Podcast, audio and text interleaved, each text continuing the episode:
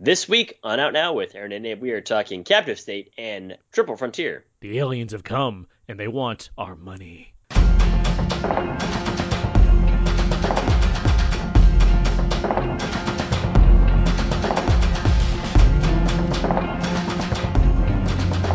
We are now recording, and this is Out Now with Aaron and Abe. I am Aaron, and as always, this is Abe, hello. back from a two-week vacation. Uh, well, technically, I just had to go to somewhere last week, but two weeks ago, I just couldn't make the show. but you're here now. I'm here now. It's yes, not a, like it's not a robot you. It's not a clone of you. It could be a clone it- of you. You wouldn't be, know, be, right? yeah. No, it, it it only knows uh, the earliest memories though. So if you were to ask a, a deep memory, it probably wouldn't know. Yeah, all right. Okay, so you're not a Skrull either. No. You, now, to, to be, you're going to talk about Captain Marvel later. I am. To be fair, I completely forgot about Skrulls before I asked you if you were a clone or a copy of yours. The the god the concept of Skrulls didn't even occur to me until midway through this conversation, which is a little funny. They they're copies more than they are androids or anything else. So Yeah, I you know. Yeah, Skrulls. It's a shapeshifter. I mean, I- Exactly. yeah, I, I, They're Odo. They're yeah, exactly. Anyway, Out Now is a film podcast where Abe and I discuss new movies, new movies weekly. We cover some various movie topics, jump into a mostly spoiler-free review, then jump back into other movie, movie topics. This is episode 355, 355. Nice. I like that number. It's good. It's fun. It rolls Oh. off the tongue. 355. That's fun. That's fun to say. We That's like have- that's like a pizza discount deal. Three five five. Are you out of your mind? Like that's your that's 290. Remember when Denny's had 299? Are you out of your mind for their grand? Now, Do now they still have that? No, it's like- a, it's probably a like Grand Slam breakfast. I think it's like 799 now for a Grand Slam breakfast. that is not a deal. That's the economy. That's two pancakes, two s two uh, bacon, and what? Two something, two eggs. Two ninety nine was in the nineties when things were you know better with the economy. That was thirty years ago, man. when there was no debt, like you know that that, that that's what. Sure. Yeah. this is that show. Um. Anyway, for episode three fifty five.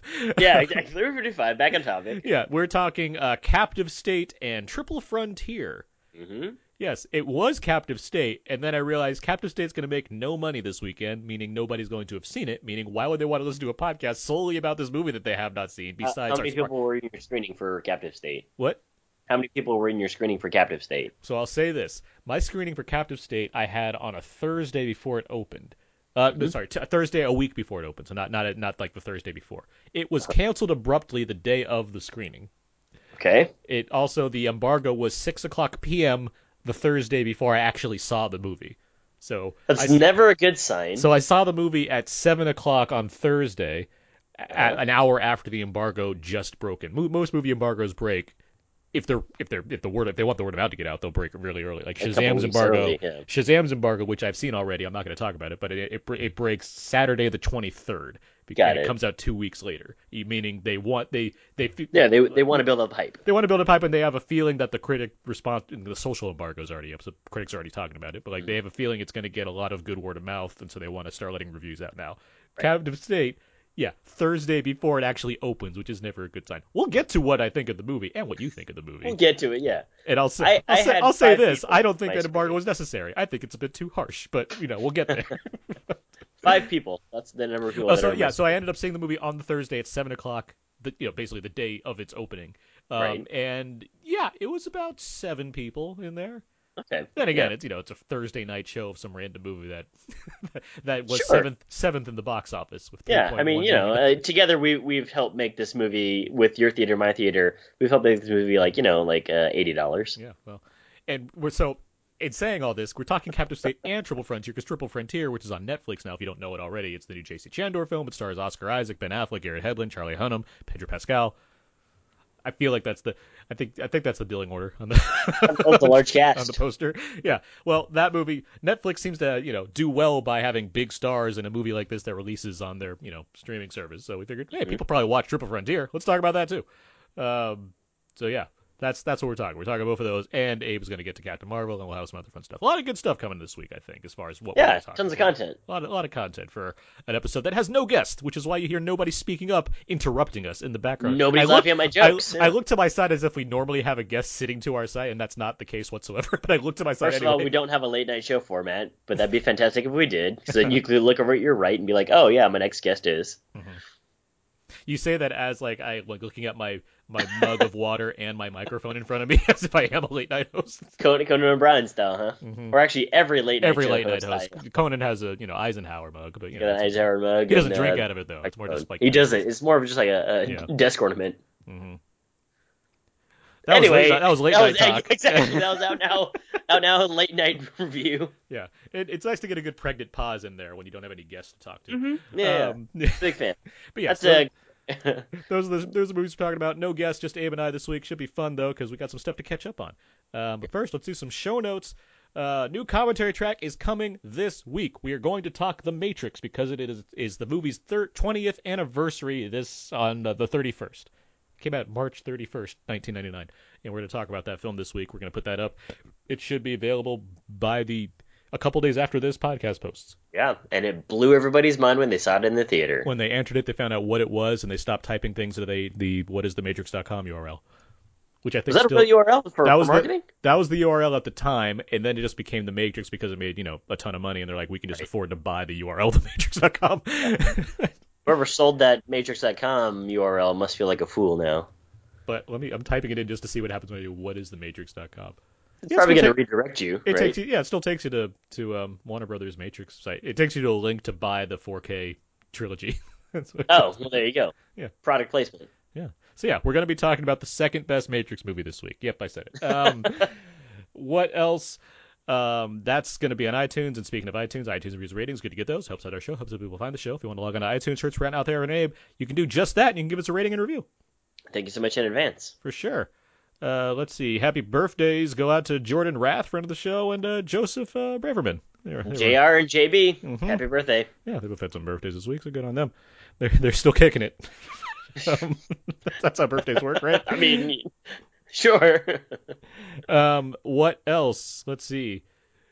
You know what? Speaking of some random good news, did you see uh, yeah, old uh, old Jamie Gunn was hired back onto Guardians of the Galaxy I did see that. I was very excited to see that, and I was glad that uh, nobody kind of like broke that strike there because Dave Bautista was super adamant about having James Gunn direct it. Oh, he was going to be in Um, Suicide Squad 2, which I assume it's well, not assume it. is- he is still making that first. Still and making, then, yeah. He's gonna Gar- do Suicide Squad, and then he's gonna do uh, Guardians Three. So he's the J.J. Abrams of comic book franchise movies. Yeah, but I was glad that he was hired back because uh, it would have been weird to shoot his script without his vision. for sure. I even if I know we're a bit, despite it having to me the superior soundtrack, I know we were like a bit lesser on two than Volume Sure. One. But I, I mean, I, I like that. Yes, it does feel like a director that has a vision in mind for what he's doing, and so being able to have him back on to finish whatever he's been trying to accomplish with these scripts and what have you works Right. out. It's also the biggest spoiler to me that Spider-Man is going to come back in an Avengers Endgame.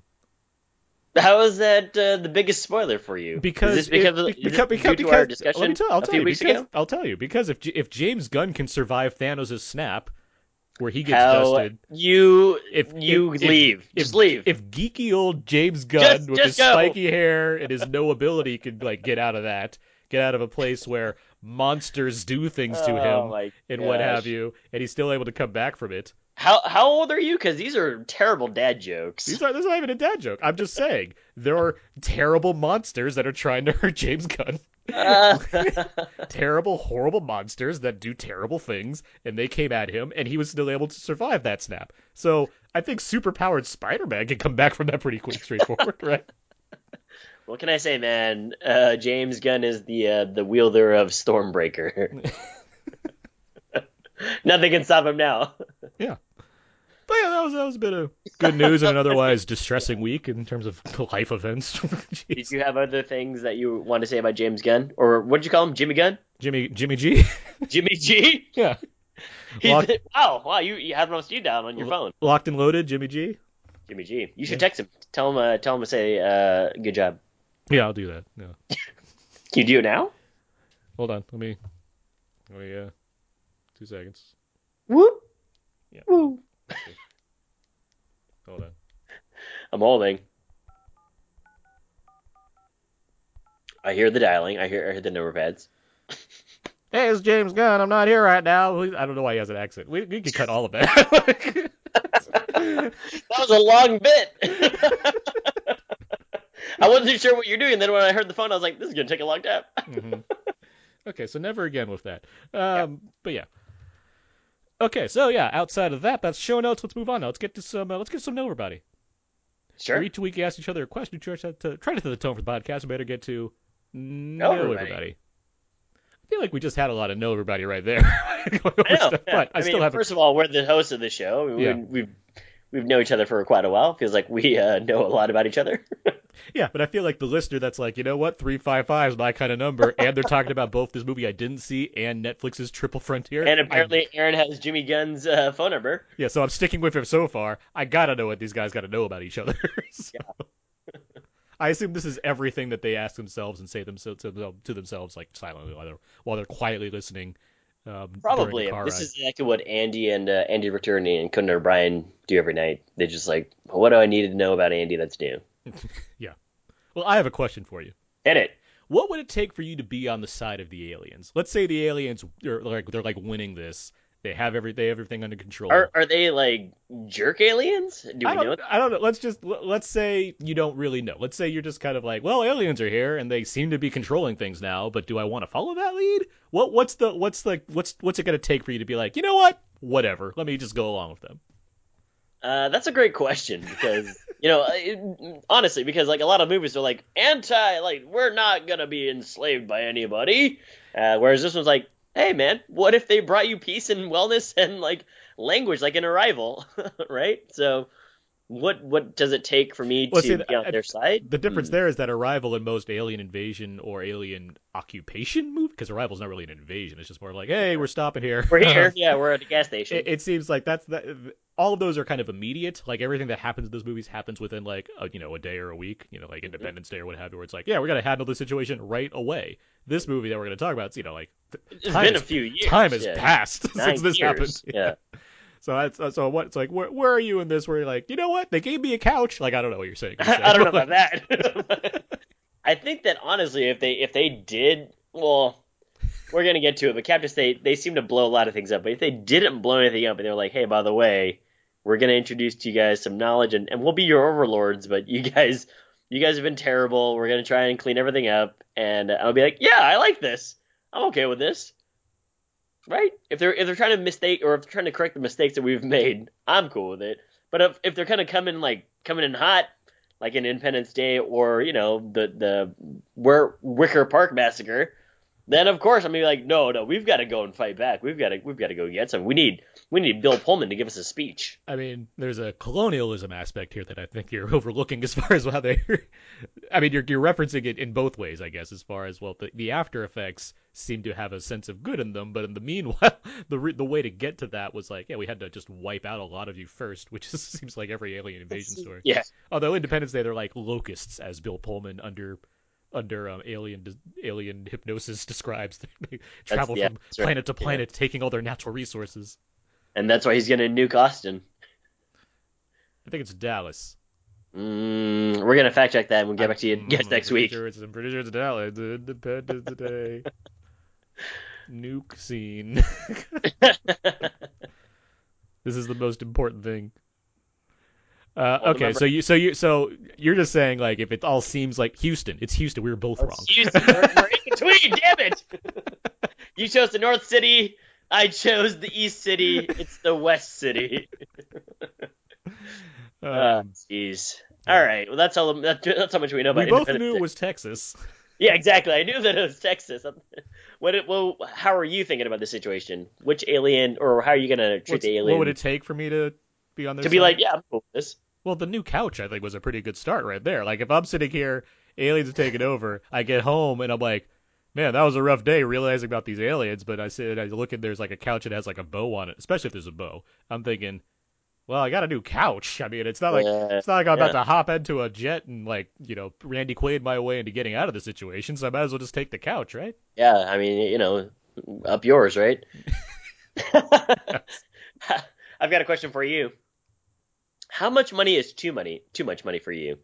To, much- to, if you're gonna go rob some guy's house, Mm-hmm. you're how much money is too much money? Well, I mean, I think the obvious answer, as we'll talk about later, uh, comes down to weight. Can I can I carry this money? like That's not how I see I- it at all. if I, if I can't No, I'm just like, dude, we gotta stop being greedy here. like, Well, it comes down to like practice. So, I mean, we're going to talk about Triple Frontier, Yeah, but another are. another but another example is The Way of the Gun, which you and I are both big fans of. And a dude, big part of that movie, a big part, realistic. A big part of that movie is the is the ransom that they have for the kidna- the kidnapping that Ryan Phillippe and Benicio del Toro's characters do, and they ask for like ten million dollars, and they say at first they say small bills, and and uh, Taye like Taye Diggs plays like one of the like the, He's like, the uh, kind of, like the the hired muscle on the other side exactly, of yeah, the hired gun, yeah. he- like or, they're- or yeah. like a hired like uh, what call it, strategist. Yes. And so he's on the other side of the phone. He's like, yeah, small bills. And he's like, you know how much that weighs? And it's like, it's such a funny line because it's like, okay, hundreds. Like, and, like they switch it up. And by the time they get to the actually the end of the movie where they're trying to get the money, there's three giant bags that have what a hundred dollar bills and ten million dollars would be. And the whole problem is how cumbersome it is to carry that. It's- yeah, where like they're crazy. they're tasked with both fighting off a whole bunch of like henchmen as well as lifting these incredibly heavy bags of money. Yeah. So just think about it. You're, you like if you think about this, right? And this is more for like a, a perspective thing. If you picked up two reams of printer paper, that's two reams. Now imagine taking up like the entire box, mhm. right? That's how much you're carrying. So I guess I mean there's obviously variables to your scenario you presented to me where you're asking how much money is too much money. Well, it's like okay, let's assume that I'm by myself. I have no Yeah. like, I have I have no like carrier type thing, whether it's a vehicle or just like something on wheels like the oh, you know, a lift, what so, have so you. you're using your hands. And I'm your- using and like your I'm using my hands. I mean, I, it has to be something I can carry, right? So it's it's not about monetary number at that point. It's about what can I actually take with me. So Exactly. That's Yes. what I'm saying. yeah, so that that that would be that's my answer. Yes. It's how much you can take with you without getting greedy. I mean, a big problem with Benny and the money and the mummy was that he was trying to take too much stuff instead of just get out of that pyramid or whatever. I was- mean, he was he was never going to leave that pyramid. Let's be honest. I, I may. he, the, he he he see the alien overlord came to him that in that one the Mhm. alien being the mummy I made that. And You realize that Benny is in captive state, right? That's why I made. yeah i know reference. Benny's in captive state and he's also the guy who dies in uh in there will be blood he's the brother in Yes, he's the brother in there. Yeah, Kevin J. O'Connor. I think he's a great character actor. great really- character actor I was really yeah. happy to see him in. I was like, oh, that's great. He's in here. That's fun. i was I like is that michael keaton with a wig no it's not michael keaton with a wig All right, so I think that's how we play. that's how you play no, No, everybody. extended yeah yes. All right, let's do some out quickies. trademark Each week out now. We only with it. Mm-hmm. that's trademarked Abe, what have you seen? Well, I watched Captain Marvel, and I haven't listened to what you guys said about it. Captain Marvel is the the biggest release that came out last week, and Because the reason it's out this week. Is it still the biggest release this week? Another sixty-nine million dollars this week. There Yeah. you go. On its, Uh, it's it's on it's on it's on the track. It's like it's already at seven over seven hundred 700 million? worldwide. So it's it's uh, going to join the billion dollar club. It looks like. I mean, good job. I mean, kudos to you guys. Um, I thought that it was okay. I, I didn't think that it was incredible, and I didn't think that it was. I don't think it was bad. I think that uh, a lot of it came down to like the script. I think because the acting is fine. All the actors, uh, not the the actors, are very good. You know, you, you have Academy Award winners, Academy Award nominees. I mean, yeah, Marvel's casting is never really seems to be Yeah. an issue with these movies. but it just felt as though it, it wanted to say more than one thing all at once, and then it didn't really know how to handle it. Um, so I felt that the editing was also kind of like just it it wasn't poor, but it was just okay. Like the way that they edit through through the these storylines, and then I also felt as though um, like the action sequences, they were just not very good. Um, the first action sequence, the hand to hand combat stuff, is just like not very good, and I think that's mostly because the way that they shot it. But uh, on the whole, I, I think that they kind of uh, they being the producers and, and the showrunners, I feel as though they, they kind of rushed this one a little bit. I mean, You're could saying feel, exactly what Alan has said last week. Is that the what he said? Yeah, he didn't like it. I like it more than him, and I agree with what I, I think. We're you and I are on the same page with it. But yes, this is this is Yeah, largely 'cause- the the, 'cause qualm, I- the qualms that we had with the film. Right. Because I again, like, I feel like this feels like I, I don't know where the story goes. I haven't read the comics, and I, I don't really know what's gonna happen. I know that there's gonna be like a showdown, but still, it feels like um, you know, I, I didn't really get a sense of who Carol Davers da- Davers Danvers. Danvers. Yeah, I don't really get a sense of like who she was before Captain Marvel, and even as she's as Captain Marvel, I don't really know what she stands for. Um, you know, I, I know that she stands for like peace and equality, or I'm sorry, like uh, what call it, um, equality throughout the galaxy. But it, that came kind of came out of like a weird time. Um, Ben Mendelsohn again. The casting of what you said is it's tremendous. Oh, he's but- great. Yeah. yeah, he's tremendous in like multiple roles. um, Mhm. but uh, you know, it, it's weird because uh, here's an example of how the editing and maybe like they tried to move too fast is she falls into a blockbuster and you kind of think that maybe it's going to go with a, a 90s nostalgia kick, um, and it kind of does. It does then- very much so. It's, but then they just 90s start playing everywhere. these songs. Yeah, they just start playing these songs that kind of just um, Are 90s songs, they're they're 90s songs for sure. Yeah, then and they show you 90s posters all over the place, and they. No, totally. And her grunge look and everything else is spot on. But I, I think that um, the way that the songs are introduced at sometimes, I just felt as though it was kind of uh, shoehorned in sometimes too. Well, yeah, because a big thing that we talked about last week, where there there are two key song drops that happen basically one after another, um, towards the end of the film.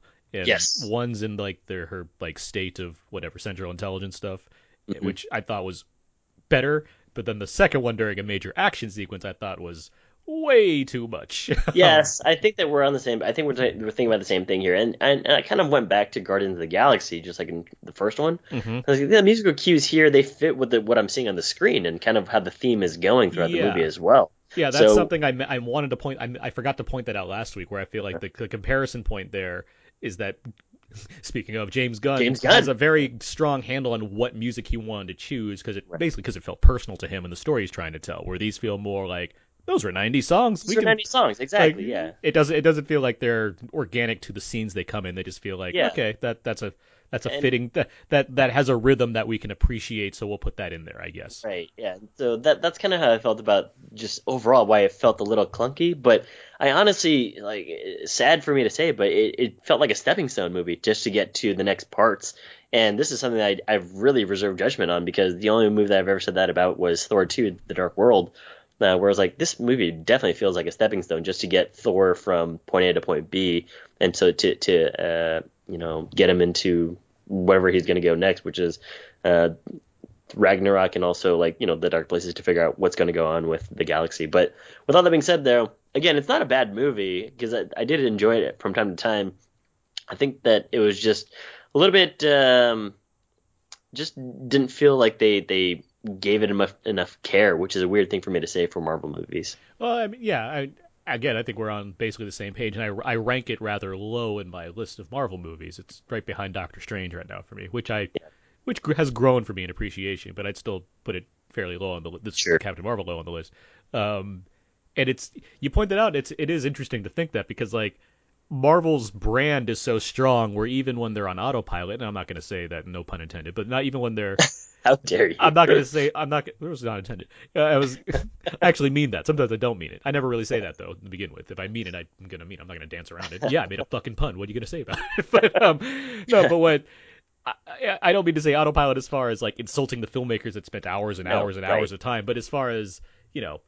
There's something about this compared to, for say, Black Panther or Guardians of the Galaxy, which those feel like movies that have personality to them because of what the directors and filmmakers are really bringing to them as far as their own lives and what have you go. Right. Where here it feels like we hired on a couple of new directors to handle the actors and do the job, and like I'm sure they had a commitment there that you know was worth the time and what effort and what have you. Sure. Um, but at the same time, the Marvel brand is so strong where even if it's not kind of flowing in the the, the best of possible ways to make a classic film, you're still going to get a pretty entertaining movie. like that's that, Sure, that that's a credit to Marvel. It doesn't mean that you know Captain Marvel suddenly is suddenly so much better because of that. It's just like, well, they they still can, you know, they can hit a single, even if they're, you know, not trying as hard as Sure. they are when they hit, you know, those triples or those home runs. Like, Yeah, that, that's a great way to put it. I mean, it's a single or a double. It's not really a triple or a home run. Um, but sports. I know sports, Yeah, right? Exactly. yeah, but you know, I, I do encourage people to go see it. Uh, it's just kind of bummer because it's weird to think about this thematically because thematically, I could I could sense like a few themes going through it. You know, Mhm. stuff about genocide and stuff about being on the right side of war, kind of thing, um, and then even about female empowerment and also like you know believing in yourself. I mean, I love that montage toward the end there where she's kind of like you know getting back up on her feet all the time. Makes you I was like, where was this movie? You know what I mean? Like, where where was like this feeling of like, hey, you know, I I've been knocked to the ground many many times, and I wish there was more of that, like throughout the film, because that would give me, like you're mentioning, there's a lack of kind of you know, it's not that we dislike the lead character, but yeah, there's not much there, which comes with both making her backstory a mystery, but at the same time, you're not filling in the blank of something that seems all that specific. It seems pretty Right. general as far as yeah. Yeah. if you get knocked down, you get back up again. That's a Chumbawamba song. I mean, that's, that's I, I'm not against this idea. It's a pretty positive way to think, but does that Right. apply to the internal struggle that Carol Danvers has been having? I'm sure it probably does, but we didn't see much of that beyond glimpses. Yeah, and unfortunately, as an origin story, I don't think I, I agree with you. It's one of the weaker origin stories, which is a shame. But Yeah. still, it's making money, and I I hope that they make Captain Marvel too, and they they kind of um, think about it the, the way that it's gonna evolve. And I'm sure that her character will uh, will uh, with the Russo brothers directing her in Endgame. I'm sure it'll be a little bit different as well. Yeah, and we talk. I mean, I don't want to talk about too much what we talked about last week. You can listen to that Sure. week's episode. But there is a discussion of, you know, we've made this character basically, you know, the most powerful thing. So what is this movie going to have to do to kind of tamper, or you know, you know, knock her down as far as what ability she can have that requires her to need six other people to help her defeat Thanos? Hmm, interesting. Because it's like she's pretty powerful already. It's like she, I mean, you, you need Hawkeye to like to help out with the situation. I mean, we Is need those arrows. Is, it was, As- as was it not decoys. that was it not Captain Marvel that was enough to defeat this this Titan? You need guy with the arrows and like Shrink Man to um back you up. First of all, his name is Ant Man. I, know. and that was an awesome scene when he's flying on the arrow tip. yeah. I mean, you just look at the snakes here, and it's like, yeah, sure, Iron Man. I get it. and you know Yeah. uh, Cap and the whole Black I mean, Widow, Those yeah. seem like yeah, those seem like people that can probably help in a situation. It's like and Hawkeye's there to I don't know get the flowers around him first to clear the path. I, I, you know, we'll see. He's got a family to take care of. Not anymore. He doesn't. Oh, that that we know of yet. We're not sure. I'm pretty sure he's. I don't think he's like doing rogue assassin missions in Asia because his family's all nice and happy. Maybe, maybe maybe he just went on vacation by himself and he just decided to kill some fools. Abe, nobody got that haircut because they wanted to go on vacation. Anyway, uh, I'm glad that you guys sort of uh, felt the same way. I wasn't sure how you were actually going to feel. I, I was I was Well, actually Alan and I feel more in your positive. camp. Alan or um Jim and um and um who else? Was Yes? who else was on with I'll give you time to think of his name or her name. Was all of us last week? We had we had Jim and we had um And and who was on? Oh, Peter. We had Peter on. That's Peter right. Paris. Yeah. Ah, okay. Okay. There you go. I was, I was like, there was a third, there was a fourth person because it wasn't Peter. you. Peter, we didn't mean to hurt your feelings there. yeah, sure. Um, I, I don't, I don't sweat too much if I heard Peter. I'm kidding. I'm kidding. but, Oh, rude. uh, Uh, anyway, And then, uh, lastly, I would just say that I also watched Mission Impossible twice on the flight to and from New York. the first uh, Mission Impossible. No, Mission Impossible uh, six. or Okay, let's get let's get our let's get our punctuation straight here. Let's say this whole title again. Mission colon Impossible uh, Fallout. Is it Dash Fallout? Dash Fallout. Thank you. Dash Fallout. Yeah. This I is going to be very important when we talk about John Wick Chapter Three colon or sorry John Wick colon Chapter Three dash Parabellum. Yeah, and what I'm still waiting for is uh, the raid colon like Berandal or the the third one. Brandal is the second one. Yeah. The Well, one. there's no third one announced as of yet. So Uh, man, that guy got too cool. But with all that being said, I watched it uh, on the way there and the way back. It's a So great you movie. you watched Mission Impossible twice. Yes, yeah. And what I want to say about it is that it's uh, what's crazy is that exposition happens. You've mentioned this. Uh, the exposition happens in the first like ten minutes, Mm-hmm. and the rest of it's just action, and it's pretty cool, pretty fun. Yeah, from the director of Way of the Gun. So there you go. Check it out. uh, I've seen a few things this week. Um, I got a couple screeners, so I'll mention two of them. Um, Ash is Purest White. Um, this is a Chinese drama uh, from That movie did look pretty good. yeah, it's uh, it's from uh, director Jia Zhangke. Um, I'm probably okay with pronouncing that. Um, it's it's neat. It's a mobster movie and a romance where Yeah. this like enforcer and his his like his um His girlfriend. his girlfriend. Yeah, I don't think they're they're not married, but like they're they're involved. Something happens. She goes to jail. Um, it starts in 2001 and it ends in 2017, and it kind of Oh, wow. tracks it. Yeah, it tracks like the things that happen over that amount of time. Not Yeah. un, not unlike a movie like Cold War, my third favorite movie of 2018. Okay. it's a lot different, but in ter- it's it has a kind of dark level of humor to it. Um, it deals with how the times are changing. There's a running joke about how the phones keep changing over that time, which is kind of which is pretty. It's a neat way to kind of track the time in there because you see 2001 phones versus smartphones of today. Um, but no, it's a, it's it's a it's a set for a two and a half hour movie. It's got a lot going on that's that uh, works quite well. Um, so yeah, that's Ash Is Purest White's in a limited release this week. Let's Um, hear. So, so I also saw Gaspar Noé's Climax, Okay. um, which Gaspar Noé is a he is a way of using the camera to make you very uncomfortable because of just what he chooses to do with it, whether it's turning it upside down or having you track very close to actors, so you're just kind of right there. It's the so like Irreversible is like the one he's like known for as far as just being very intense and it has a memento structure and it's very alive and vivid with its kind of imagery and what have you.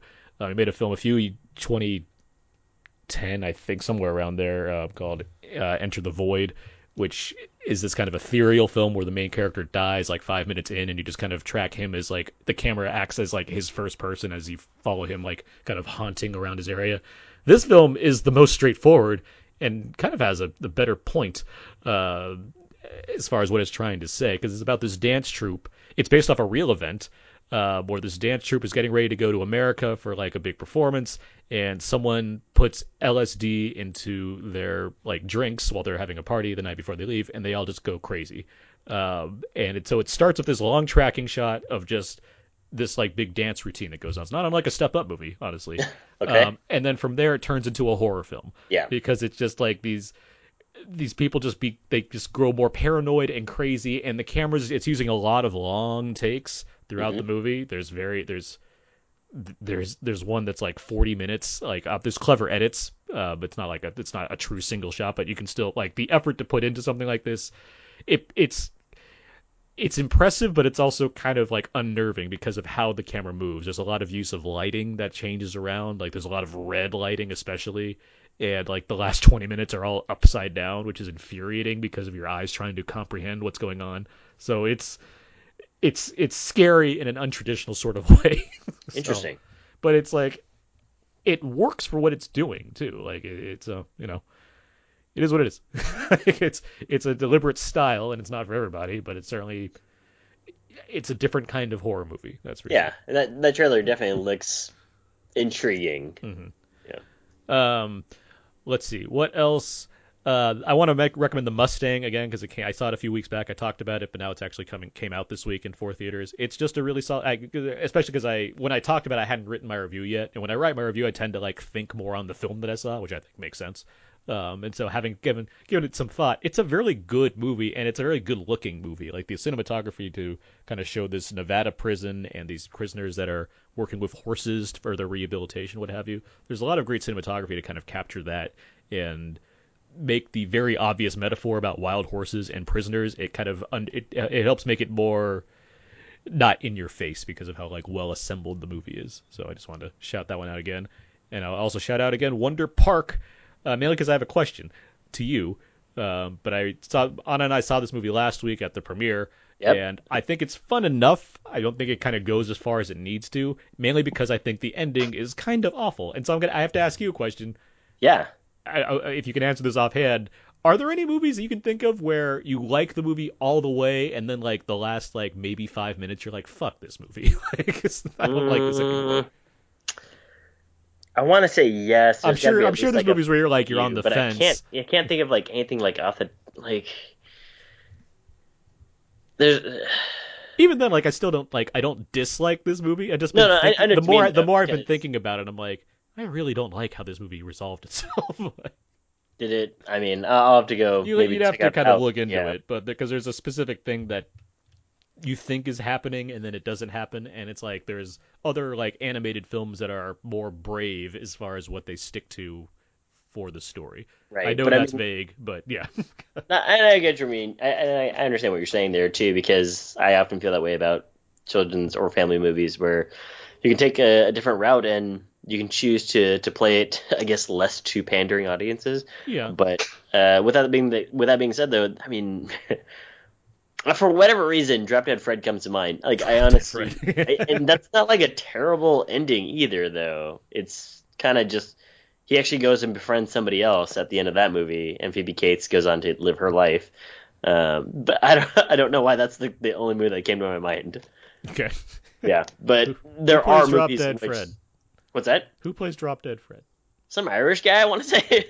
I don't know his name. I, I've not seen Drop Dead Fred in so years, so many years, and I'm trying to think of like who's the is it because it's is it Dudley Moore? No, it's not Dudley. no, Moore. I, I don't think it was somebody that um, that everyone really knew. Rik Mayall. Is he also is he from Ireland? I'm looking it up. He is from England. England. Okay, there you go. Well, sorry, Rik. I'm I'm sorry that I forgot your name. R.A.P. Yeah, he passed away a couple years ago. Yeah, and so, uh, but again, it's not a terrible movie. It's just for whatever reason that's the movie that came to mind because that's what I think about when I think about Wonder Park. It's like all these things that you lost in your imagination that are now all of a sudden real again. Um, but yeah, there's okay. He was like a big English star. Like that's what I'm saying. Like he had a lot of English TV, what have you. Um, he's an American Werewolf in London in a small role. Um, anyway, yeah, do you have an example of, uh, besides Wonder Park? Have an I've example? been of trying to think of some. I mean, I just, just haven't spent too much time thinking about this, but I'm no. I, sh- I am also sure that there are some. I just can't think of any offhand right at this second. Right. Uh, I'm gonna have to go look it up, and I'll, I'll get back to you guys we next should, week. we should revisit this. Um, anyway, uh, that's enough quickies. Trademark. So move on now. Let's get to our movie trailer talk. We talk about one of the newest movie trailers, when it's coming out, what we thought of it, what have you. This week we're talking Midsommar. This is the follow-up film to Ari Aster's Hereditary. Um, It is set in Sweden. It seems to involve a crew of people that go to a small Swedish village for what seems like some kind of festival, probably a music festival, and takes what I assume is a horrific turn towards some kind of cult thing. Um, it stars Florence Pugh, Jack Reynor, and uh, William Jackson Harper, and Will Poulter. Yeah, Will Poulter's in there. People that are all good actors. That's true. This is- true. Will strong- Poulter. There's a strong cast in there. Yeah, people give him some crap because he does like all these weird movies, but that guy. Did you guys know that guy's British? Exactly, you didn't. I don't know, I did because we, we stood next to like all six, seven of him while we took a picture. I know he's, he's a very tall guy He's as well. very tall Ori- guy. Originally gonna play uh, Pennywise. yeah, but yeah, he was. Look at those eyebrows. Of course he was gonna play Pennywise, right? but um, What'd you think Midsommar is an interesting movie because I I was interested. You went to this festival? No, no, no. Well, here, here's here, the the trailer starts out with them saying, "Hey, you want to go to a nine day festival?" And I was like, "Okay, nine days is a long time for a festival. That only happens every ninety years." I was like, "Okay, this is a bad idea." That's how the that the first things that you hear in the trailer are those words. And I was like, "Who would go to this?" And then you get there and it looks lovey dovey. And what I like about it is that uh, much like much like a Hereditary, not really sure what's going on in the trailer. And uh, Ari Aster again is known. If you've seen the Strange Things about the Johnsons and Hereditary, and I'm sure with Midsommar, it's going to be some movie that is um, not radically different, but it's going to be different, and it's gonna it's gonna really not play to anything that you've ever really thought of before, um, which is what I'm looking forward to. I didn't enjoy Hereditary as much as you did. Um, and the world. I'm sorry. And the world. I mean, come on. At least like a million people are with me okay, against like a billion, but still, there's um there's a lot of elements of this movie that it looks well done to be sure, and it looks fanciful and free. But I can't wait for all the strange things to happen. And I'm not even talking about horror elements. I'm just talking about like weird things that I'm sure are just going to be shock value on the screen, or just again things that are just unnerving. So I'm curious about it. I am. I think the, the cinematography is so far the most impressive thing to me because it's a very small teaser. It's not like you get much to go off of. But I, it's the same um, guy Aster worked with on um, Hereditary, Pavel Pogorzelski. Um, and I I really like the use of white in this trailer because it's something that's it's unnerving because it's so uncommon, and especially coming after Hereditary, which is a very dark movie, and, Dark, inclu- yeah. including like dark colors, not just content wise, but Yeah, in terms exactly. of like just the way it looks. It's a very like it leans towards blacks um, and you know dark shades of things. So this movie is very white and it's out in the open and daylight and what have you. And you just get hints of some of the horrific things that are going to presumably happen.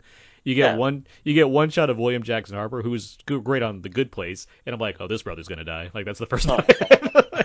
uh, it's like this guy just he stands out right away. but, um, but no, I I as a as a big fan of Hereditary, um, yes, I'm very much looking forward to whatever Aster has going next. And yeah, just the look of this so far in this little teaser, yeah, I I am on board for this movie. There you go. Yeah, so Midsommar arrives Midsummer August 9th. Um, fitting. Yeah, So probably going to make a lot of money. Yeah. I like that A24 is catching up on the hey, we can have fun with our logo thing also in the same way that other studios do. Yeah, I definitely like the way that it was more floral this time. They got the floral, like mid mid '90s was all skateboards last year. Like they're having fun with that. They're uh, they're doing stuff. I just wanted to point that out. I think it's fun.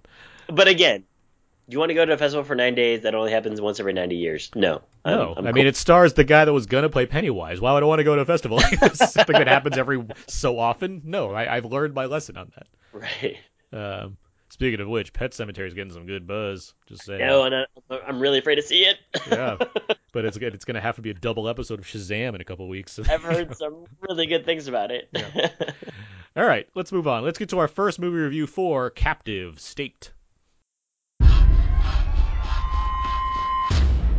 Baby brother.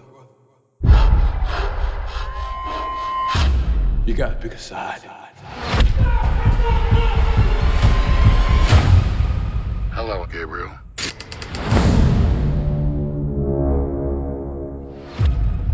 I want a lawyer. You and I both know those days are gone.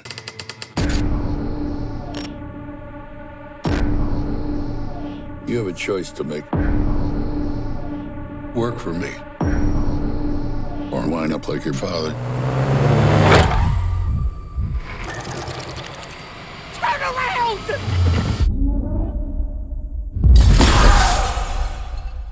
We don't have much time. Before first contact, we were fighting amongst ourselves. We needed the legislators to show us a better way. They're protecting us from anarchy. Tell our friends down below they got our full operational support. Harmony, peace. It's a lie. They gonna take everything. What do you want me to do? Long as we fight back, we got a chance. Big money, playboy, your time's up. We're facing a full blown insurgency known as Phoenix. Put your hand up. The networks communicate. They're planning something big. Made you look. The team goes tonight. Ready? No one gets taken alive. Hello, Gabriel. You have a job to do. I've got a plan. I have faith in you. Light a match. Ignite a war. I can take the risk. Get back to the way that things used to be. It's like I said, those days are gone. That should have been some of the trailer for Captive State. So, what if the aliens invaded Earth and gave in? What if Earth gave in? That's the setup for Captive State, the new film from director Rupert Wyatt. John Goodman is a cop tracking human insurgents, while Ashton Sanders is the younger brother of a resistance leader. We follow them and several other characters as we deal with the state of the world nine years after the initial invasion. Abe, what uh, what do you think of this movie? Uh, it's weird watching like a Netflix miniseries on the screen, Hmm. and and I I say that in a loving way because I think that this is a movie where there's a lot of different plots here, and there's a lot of different characters that you probably want to follow that uh, aren't really given some due justice. So what happens is they pick up the pace immediately, which is fine because some movies really work that way, where if you the less you know about it, the the more intriguing it becomes, or intriguing it becomes. And in this one it does, but at the same time it doesn't. And what I will say is that I would have liked to have seen probably more of uh, I guess what does he call them? These cockroaches? How these alien invaders slash cockroaches, how they operate and what they're all about. Um, and like what you said earlier in the podcast, this is a different take because this is a little bit later into an uh, an, Full on invasion. yeah, f- an yeah. invasion where they've basically already uh, Earth has Earth has decided that we will become enslaved to these legislators, and they will they will overrule us. Um, I, I will. I, I think that the ideas here are not new, but at the same time, like it's intriguing just to see the way that this resistance is keeping up. But it's not really anything that you haven't seen before, and that, I think that's really why I, I I feel as though it was a it's, a solid like sci-fi idea that just wasn't really. I don't know if it was really meant for the big screen, and I don't mean any disrespect by that at all. It just feels as though it's not really anything that uh, really held my attention for much longer than a few seconds when I'm checking out some of the scenery or checking out the way that they they did this or that. Um, even the intrigue behind what the resistance is, resistance is doing is not all that amazing. Um, the ending is weird because it really opens the door for more of these to be made. And I was like, well, you know, if more of them be made, again, if it was like a an eight part miniseries on Netflix, um, this might have been a, a that might have been a better vehicle for it. Um, the Well, actors are, yeah. are fun in it. Um, you know, you have Ziggy from The Wire. Um, you have uh, Cameron from uh, Fast Time. Or, I'm sorry, uh, uh, Ferris Bueller. Ferris Bueller. Um, John Goodman's in here. I mean, there's like solid acting in here. It's just I, I didn't really think that it was uh, all that interesting.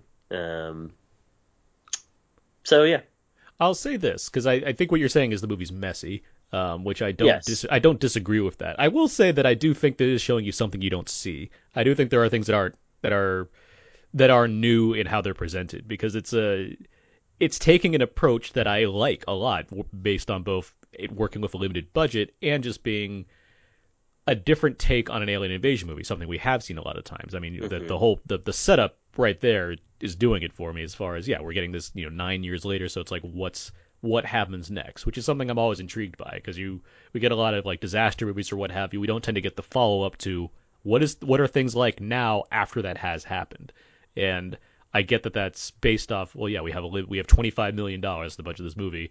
We can't like go all out and showing alien invasions and bl- buildings Sure. blowing up and all this kind of stuff, but we can show this kind of guerrilla unit that's working against this at the same time seeing how the how things are being governed now that aliens are the leaders of all of us, which I do think is neat. I, I don't disagree again. I don't disagree that it's messy because it is. It the setup. I think I think the opening scene is actually pretty thrilling as far as like oh okay like this Yeah, that- that there's was some a- that was a some- cool thing. some some civilian people die in a way that's very unexpected and you get a glimpse of what the aliens are like and I really like the alien design and it. So we don't see much of it and it's all in dark which for obvious reasons because of effects and whatnot and, and the money but at the same time it's like this is something I haven't seen before. Um, it's different and it has a it's maybe looks a little fake but at the same time it's like well I, I like the concept of this where there's like a there's a shell that has a very specific thing, and then there's a thing under it where I'm like, I don't even know what the fuck that is. yeah, I, I definitely want to talk about that creature design a little bit later as well, for sure. Uh, but what I what I dig in this movie, it's difficult because I think John Goodman does great stern face in this movie. Like he's Okay. he's, he's doing a lot to kind of play a certain thing. At the same time, I'll ask you this: Did you know what he was up to in this movie, like leading up to the ending of it? Sort of. And so I feel like I feel like I did too, and I. Um, but I don't think that takes away from my enjoyment of what he's doing here. No, not it- at all. I, I especially like the the way they it's executed at the end. yeah, because there's there's a he's playing a I'm trying not to spoil things, but he's playing a he's playing a cop, but he has like a connection to Ashton Sanders' character and a connection to Vera Farmiga's character, who they have next to no dialogue, but they share several scenes together. so it's like Right. she's the most frustrating part of this movie because you have to wait a long time knowing the movie's going to eventually fill you in on what the hell's going on with her. Sure. Um, but I like that the movie throws you into this thing, gives you a bit of setup by way of the opening credits just giving you information. But after that, it's very visual.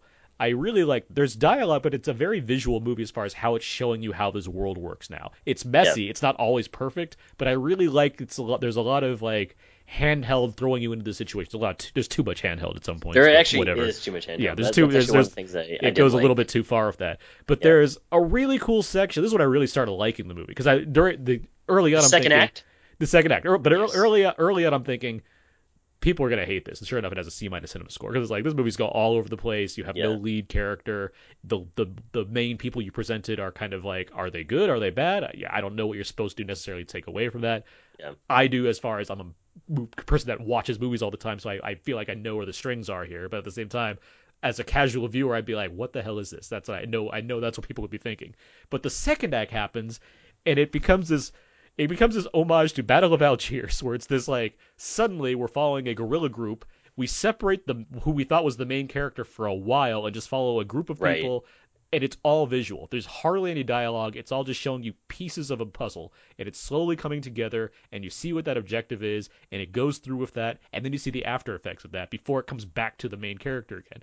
And I thought that's a really cool section of something. I don't think it's I don't think the movie's benefiting by doing this necessarily, but I also haven't seen something like that in a long time. There's a movies there are movies that do this, which I just mentioned, Battle of Algiers, which is a classic film that's been Classic, inspirational to yeah. many, many filmmakers.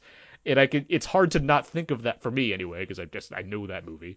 Um, I, it's like, yeah, I see what Rupert Wyatt's doing here. That's creative. I wish there was less messy and he had a better vision of how to make this as a whole. I'm curious if he shot like hours and hours and hours of this thing and edited it down to this. But it does feel that way. To It be does, honest. right? Yeah, because I mean, you're Mhm. to some characters that I'm not even talking about the main character. You're just introduced like like we were talking about Machine Gun Kelly. Like some of these relationships just go to the wayside right away, and I'm Mm-hmm. pretty sure that there's much more that he may have made, but to edit it down to like what two hours and some change. Um, I mean, it's it's under two hours, yeah. Yeah, so I, un unsurprising if there was more to this. Yeah, I'm and sure Rupert, there's a- Rupert Wyatt. I mean, like we, I, I love Dawn of the Planet of the Apes, or is it Mhm. Rise? Rise. Rise of the Planet of the Apes. You know, I, I think that Rupert Wyatt has like a really good storytelling aesthetic that he he, has, a good, he has. has a good visual style. I think Yeah. he works well, and I think I like he did the Gambler with Mark Wahlberg, which is like forgettable, but at the same time, there's still there's some visuals in that movie that Sure. I remember as far as like he knows John how to move the camera. movie. John Goodman's in that movie, yes. Yeah. Um, I will just before I forget this. I think the score is great in this movie. Rob Simonsen's score in this movie, I thought was actually pretty terrific. I think there's There's some elements of it where I was thinking like, oh, I like this sci-fi synth kind of thing. it's but doing I, a thing that I I hard liked. I, I not to the point where like I need to buy this. I bought one track, but at the Yeah. same time I was like, this is pretty cool. Like I like again, it's just making choices that I think are kind of out there to me, which I appreciated. I like the movie overall, but I do agree with a lot of what you're saying as far as you're getting thrown into a thing. I don't necessarily need, you know, expansive character development. I could see how that would Neither play. do out. I. I, mean, one how- of my favorite yeah. characters is like the guy with the mustache. I Mhm. was like, dude, this guy is super cool, and I I have, I know nothing about him Yeah. except that they're on a mission and he's doing whatever he can to to keep the mission alive. and that's why that section works so well because Right. you, you you get a sense of who these specific people are, what task they're trying to accomplish, and it's all like in looks and glances Yeah. very little dialogue. Again, I have to emphasize that because I do think that section's so cool. Like I think it's so like well done. It reminded me of um, Contagion, the Soderbergh movie. Interesting. In what regard? in in terms of like you know we we watched it and it has like a you know like we remember like Matt Damon as being like kind of the like a main character dad? but he Yeah. but yeah but he's not like the movie doesn't have like a lead It's not about him. Yeah. and, and so instead you, you pivot to a lot of other characters and he Soderbergh's really good at this he does a lot of like visual storytelling he does a lot of like we're showing you this thing then we're editing and cutting to this thing and this thing Yeah. and you just you get and if, if you haven't seen, you know, something like Contagion, just imagine the last like you know ten minutes of Ocean's Eleven. That's exactly what Aaron's talking about. Good Like, storytelling. Ocean's 12 especially like there's just Yeah, yeah, but I mean, you know, like the way that Soderbergh uses the camera, it's like Uh-huh. he doesn't have to say anything. You just see what's on the screen. You know what's going on, Mhm. or you It- you're piecing it together, and you're like, oh, that's amazing. Yeah, and so there's stuff like that where I'm like, I wish this movie was more successful overall at what it was trying to do because I think it has some good stretches where it does everything it needs to without having to over-explain anything. Um, That's true, but it, Mm-hmm. wouldn't you agree that you know at at at a certain point you're just like, you know, I wish that this was like taken a, a seriously taken miniseries. yeah, I mean, I Uh, can. n- not that you need to know everything about what happened. no, yeah, I know what you're saying. I'm saying, yeah, like, I, I, would I feel, love to know like how these guys are, how this resistance is working, and I would love to know kind of like maybe even what happens like post John Goodman, um, uh, you know, uh, his hearing. Yeah, I could. I would. I would say the the, the post of that, like the, the end of this movie, leaves me thinking. Well, I would be curious to see where this goes next. Uh, the rest of it's like, yeah, I can see what you're saying. You can you can kind of delve into that more, and I think a clear a, a clearer movie or one that's better assembled could kind of give you that without feeling like you're just suddenly learning all all the backstories of every single character here. But like, it does enough for me to be like, well, I like this. I don't. I don't quite. A, I can't quite get behind it saying like it's a new classic or anything like that. But as far as something different that's a mainstream movie that wasn't, I mean, you could easily see this being sold to Netflix because of how non-mainstream it feels. Sure. So I, so I feel like I I feel like I'm pretty lucky that this actually made it to theaters, even if it's going to be a complete bomb and rejected by audiences. I'm still being like, well, Yeah. at least Focus was like, yeah, let's try Let's- this. let's see- try Let's see who can yeah. do this. I I can appreciate that more that I can appreciate a paint by numbers whatever. No, for sure. And did, you know, watching this movie, I thought of a movie that we reviewed a long time ago, The Signal, right? Where it's oh like, yeah, this, yeah, I thought that is like ultra micro budget. I think Mm-hmm. the writers had said that that was like a four million dollar budget, Mm-hmm. right? And it looks tremendous, but um, you know, the ideas that they had there and going on, uh, it was a little bit of a tighter script and a little bit of a tighter like they they were able to narrow the the world view so much so uh, because they have to be taken on a spaceship, right? Mm-hmm. Um, whereas this one's like you know the entire United States is still there for you to to wonder what what happened to other these other cities, the other states. Uh, it's primarily focused in Chicago. Um, you know, you have a resistance leader um, who is is you know famed in death, and there's just a whole lot that's going on here that it feels like the makeup of a lot of video games, like those post-apocalyptic world video games, where Uh-huh. you're a main character and then you have to play these side stories and then you get the full picture. Yeah. Um, and can that's kind of what I that's kind of what I took away from it. Yeah. Well, I feel like we're largely on the same page as far as the things that we appreciate about this. Well, so you want to talk about the alien? I think you want to talk about the alien design. Yeah, the creature design was really cool because you know it looked like it was just like combing its hair in the in the opening scene, Uh-huh. and then the more that you think about it, it's like, oh, this is uh, it's more like well, a porcupine. it's a porcupine. yeah, it's, it's got like a protective shell, um, and made of like terribly spiky things. right, yeah, so it's impossible for you to. I mean, the creature designs that I always think about are um, for aliens. Atta- Attack the Block, Aliens, hmm and then also um, even uh, what call it? Um, what's the Tom Cruise movie? Edge Live Die Repeat. Yeah, Edge, Edge of Tomorrow. Where I was like, these are really cool ideas that you know you you typically whenever you think of an alien, you think of like maybe green guys in costumes, but They're grays and whatnot. right. But I like this one where, or even you know, the creature design in um A Quiet Place was, was pretty decent too. But like what you're saying, it's it's almost like cactus like. There's a scene Yeah. where where later, uh, you know, during uh, an action sequence, you get to see more of the, the alien creature, and you think to Mhm. yourself, "This is that was that was." I, now I'm curious, like what the full on creature design I'll, looks like. I'll, I'll say mean? this because I, I initially when they showed you the alien right away at the beginning, I'm thinking, why are you showing it right away? It feels like I should have got a build up. That said, because of you seeing what it does to the people at the beginning of the movie, it really increases the threat whenever they're present at the rest of the movie. 'Cause I'm thinking, I don't.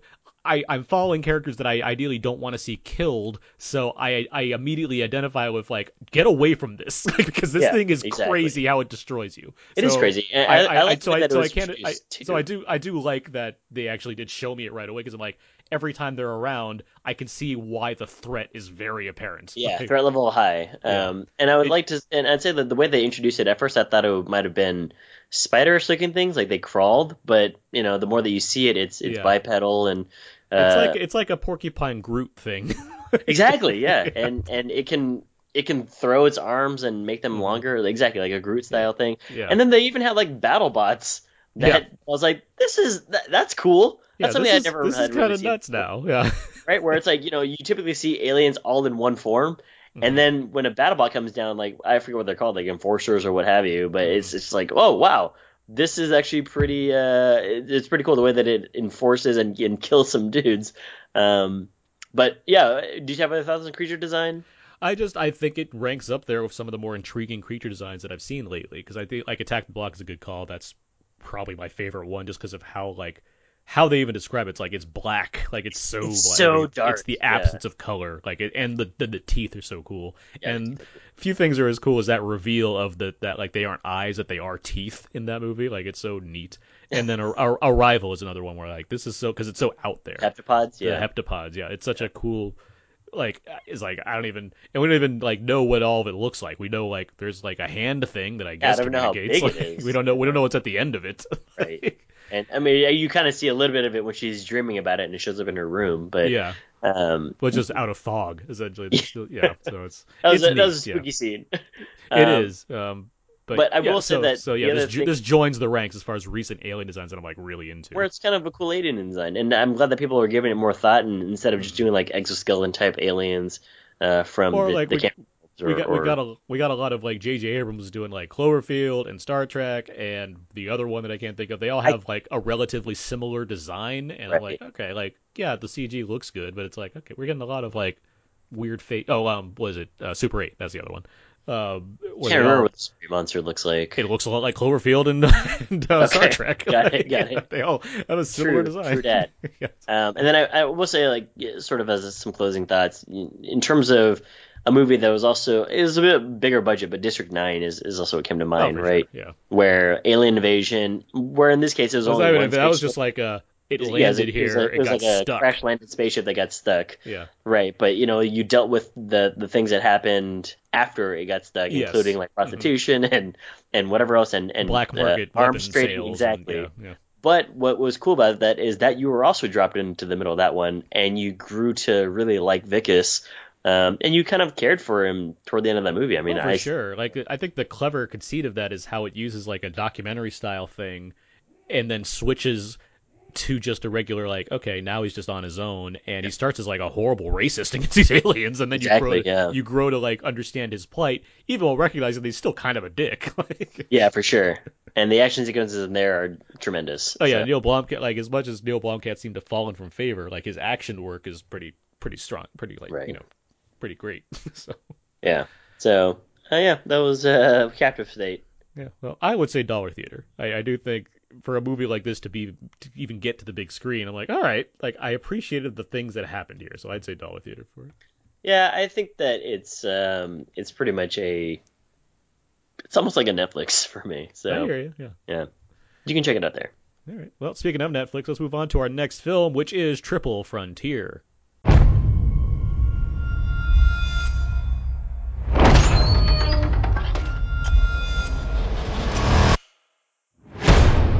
First things first.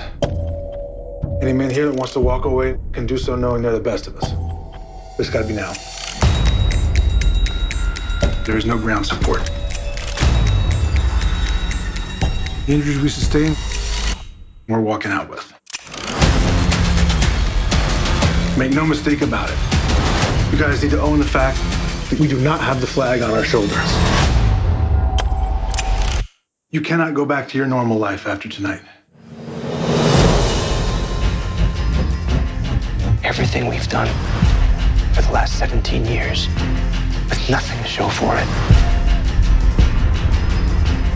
You've been shot five times for your country, and you can't even afford to send your kids to college. If we had accomplished half the things that we've accomplished in any other profession, we'd be set for life. I'm your masters of war. The question is, do we finally get to use our skills for our own benefit? We're gonna get Gabriel Martin Lorea. He's got over $75 million in cash. If we're not gone forever after you make your move, we are dead. That should have been some of the trailer for Triple Frontier. JC Chandor is back with an action thriller that heads down to some well-worn territory. Oscar Isaac, Ben Affleck, Charlie Hunnam, Garrett Hedlund, and Pedro Pascal are a team of soldiers mostly out of the game who come back for a big score. They plan to steal a lot of money from a South American drug lord. Once the heist takes place, however, it becomes a struggle for the men to get back home. Abe, what do you think of this movie? Triple Frontier is a Netflix movie, and it should stay a Netflix movie. I think that it was fine on Netflix. It's actually one of those movies where you could probably just be doing something else while you're watching in the background. Primarily because the story is is a story that you've seen before. You know, ex-military guys, one last job.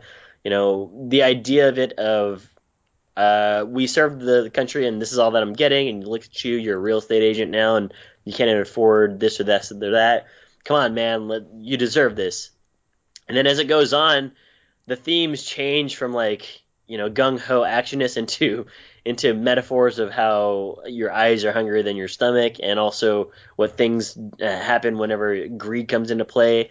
And at that point, I was like, I think you guys are trying to be a little bit too serious with what came out, what, what began as like a pretty okay action heist movie. Well, yeah, when you when Um, you open a movie with the, from the bell tolls and then it becomes this kind of sturdy drama, it's like, what movie are we making? Know? Yeah, exactly. Because at some points I was like, "Am I watching some another like rendition of Heart of Darkness here or Because, something?" because like in the first like half hour, there's four different music cues, and I'm like, okay, I feel Right. like I know what movie we're getting. Yeah. So it, again, the the opening of it is pretty fun because it's like, hey, Uh, I all I know all these ex-military guys. You see their background. It's weird seeing Charlie Hunnam and also um, Garrett Hedlund. Garrett, exactly. I was like, wait, I'm getting just confused now. But uh, it's cool to see them together, and obviously the camaraderie is there. The movie moves a little bit quickly um, to get you in and out of, you know, instead of having barbecue and steaks with with uh, beers in the backyard kind of thing, reminiscing. It's just like, hey, we got a job and we got to go pick up these guys. They're all in if you're in. And again, when you get to the compound, that's a pretty f- okay sequence. It's a, it's a fun, cool little sequence. And as you continue going through it, there's more like bravado talk. Like I can't, or one of the bravado talk things. I was like, I don't know why you guys wrote this because it's it's unnecessary. Is when Ben Affleck is like, all right, you know, you, we don't have flags on our shoulders. You guys can leave if you want to right now. It's like the movie is halfway through. Nobody's leaving. Um, but again, as it goes well, on, still setting up the characters at that point. Like they haven't actually got to South and America, I, and I so it's like it's, it, because it, it is something that you would probably say in the situation. It's like okay, sure, we have we have seems, everything here. It just seems a little much of that at this point. But with all that being said, as the continue movie or the movie continues to move, uh, you do get a sense of again the metaphorical interpretation of what this movie is representing. I do like that they actually have some morality still at the end there um, when they're talking about what they're going to do to to get to the uh, to their their exit point. Yeah. And I was like, that's you know that that's an uh, at least they they haven't lost all humanity kind of thing. Um, but obviously the way that it ends is very cliche as well, uh, including uh, what Charlie Hunnam gives to uh, Oscar Isaac. But these actors, I mean, they're good actors. Uh, Charlie Hunnam kind of loses his accent here and there, but uh, I enjoyed seeing them on the screen. It did feel like a group of guys that didn't know each other, but the movies is just okay. Well, so you say it's like a Netflix movie that belongs. Like what that says to me is like this feels like a movie that's like that would be in the 90s like a mid-budget movie that comes out and does okay like that's that's what that's ideally what i'd get from what netflix is trying to do it's not terrible it's not bright like I think two That's thirds of this, I think two not I, I think two thirds of this movie are very strong. I, I I think the end like kind of falls into some traps of repetitive stuff and themes that are kind of hit upon but aren't really explored further. I think there's a darker way to take this movie. That said, I do feel like there's a twist that not a twist. There's a thing that ha- occurs and towards the end, or I didn't necessarily see coming, but I feel like it felt more like the script was made to be one way, and then they're like, you know what, these guys are kind of jerks. We should do something about that, and then they like change something, if you know what I mean. You know what I'm Yeah. talking about? So, it, so it's like, and that that's talks that speaks to like the morality that you're quite that you're getting to as far as yeah, that is that's interesting. That's a neat like addition to the movie as far as that we're already stuck in a situation and now we've we've added I've talked about this before where there's like too much trouble sometimes in movies. Well, this feels like a situation. It's not about the trouble. It's about the kind of logistics of what's taking place right now. Sure. And we're in a situation that is difficult to get through, and we're making the best of it. And now something else has happened that kind of changed what we're what we were initially set out to do. Yeah. And I can I can appreciate that. I just think the ending is very kind of bland. Like I, I I wouldn't necessarily say I needed like a giant shootout ending, No, not at all. I mean, but at but at the same time, it just kind of like stops. Like just like, all right, well, that was that was quite the weekend.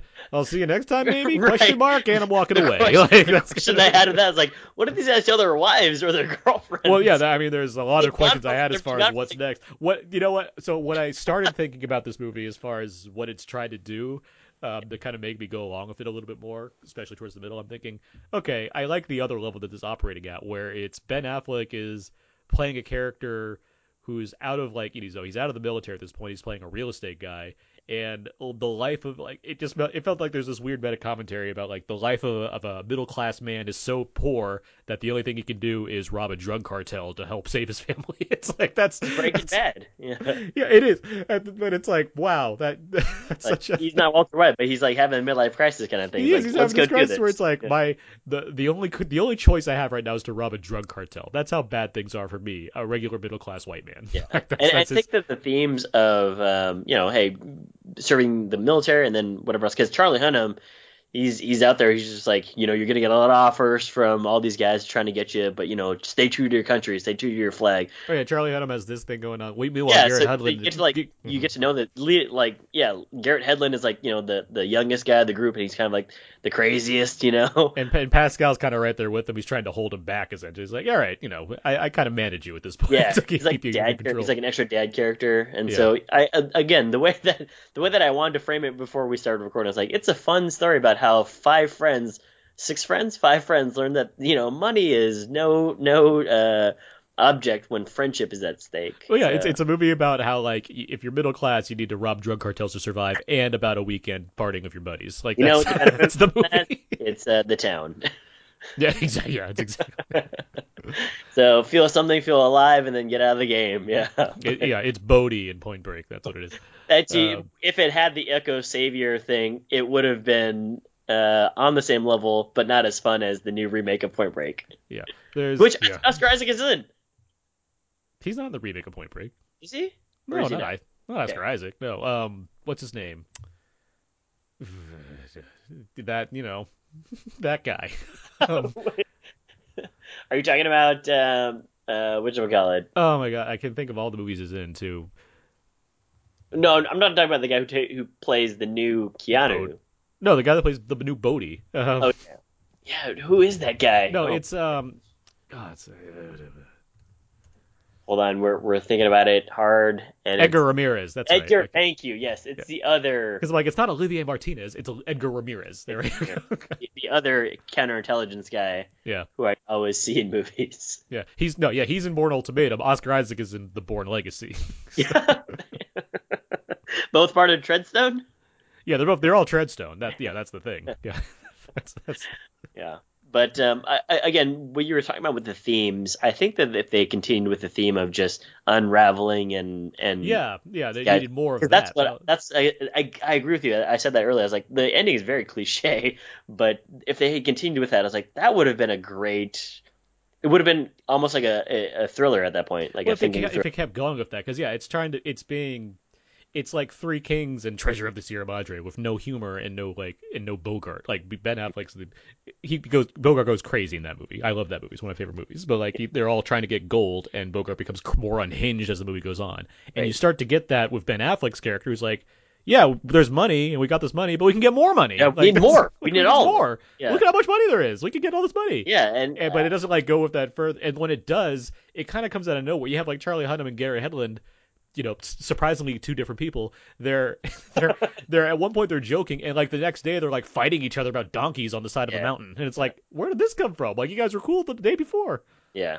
So it, So it, it, it just feels like there's some shortcuts taken in trying to get us to certain places. Well, especially say- yeah, I, I think that there's actually like a, a few lines of dialogue where I thought, oh, I like where this is going, Mm-hmm. where they drop off uh, a couple of people at the border of Peru, and I was like, I like where this dialogue is going, and I kind of like what's happening here because I think Mm-hmm. uh, it could be intriguing, but it never fulfills it. the uh, the movie's written by Mark Boal and J.C. Chandor. the Really? director. Yeah, but Mark Boal and then him and uh, Bigelow uh, executive produced the film, and you can you can see where Bigelow or a different director probably could have taken this. I think, or if it was Oh, more for sure. realized. Yeah.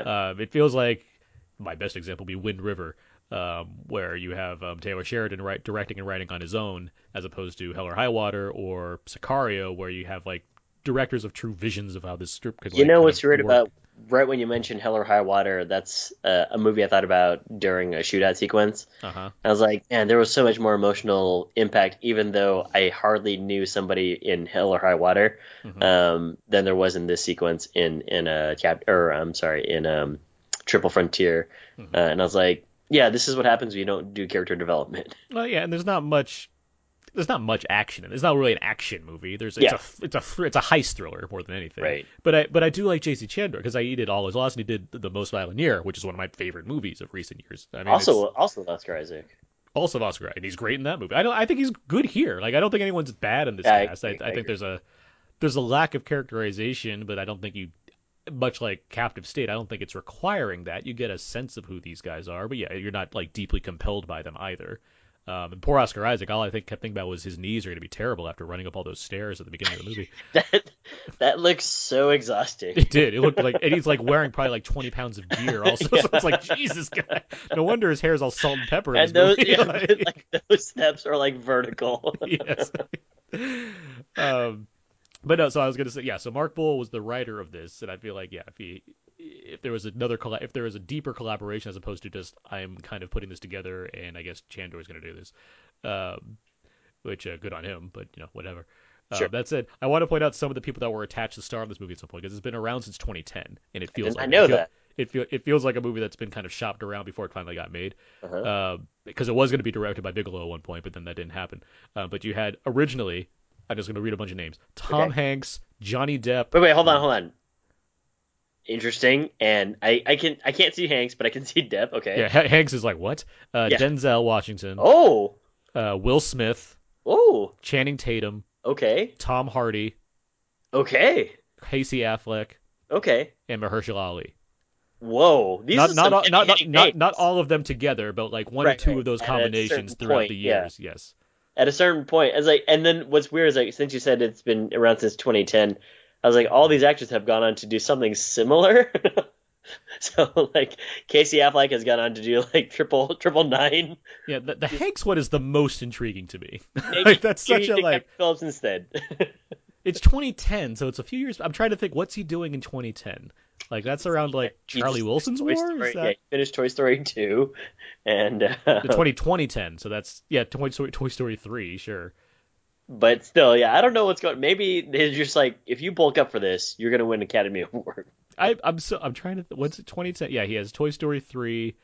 He's producing The Pacific. He has Larry Crowne in 2011, which is It's a bomb. the, the worst fucking movie. Um, Jeez.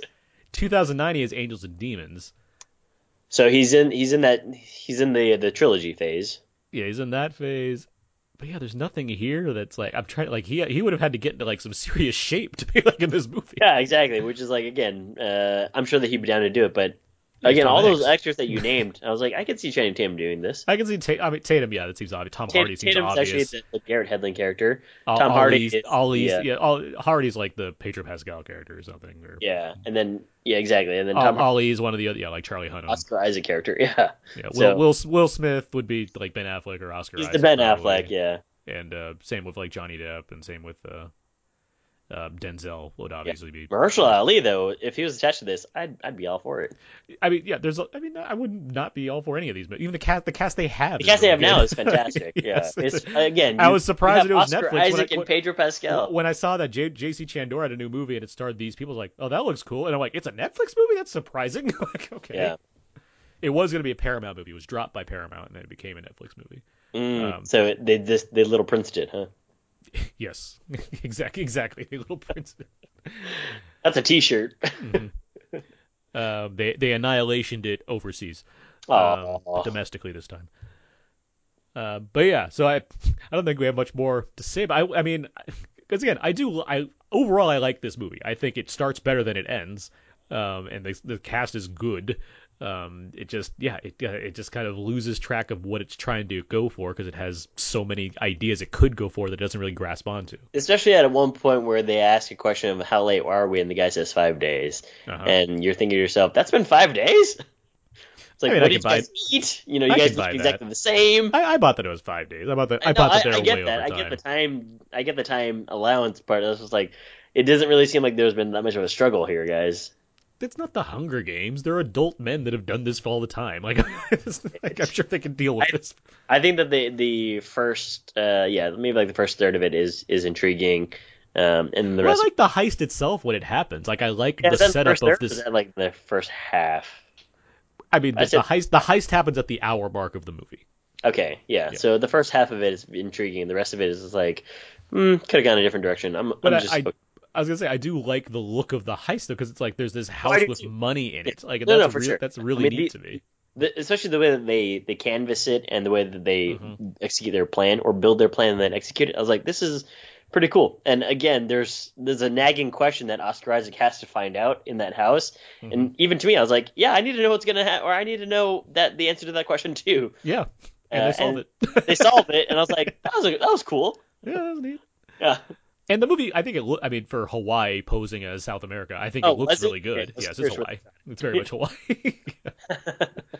So they were on vacation. yeah, but I do. I do think the movie looks really good. Like it's a well. It's a well. produ- This is why I'm saying like this would be perfectly fine for like a '90s movie in theaters that's made for a low, like a middle budget. You don't get that anymore. That's why this is on. What? like a cliffhanger kind of movie. like yeah, cliffhanger or you know like generic Antoine Fuqua movies like Tears of the Sun or something like that. Like you know a movie that you're like, yeah, I'll never watch that again, but it was fine. Like, Dude, who's the guy from uh from uh who's the guy from Good Will Hunting and um friggin' Tears Matt from the Damon. Sun? No, Cole Hauser, I know you're Cole Hauser. Cole Hauser.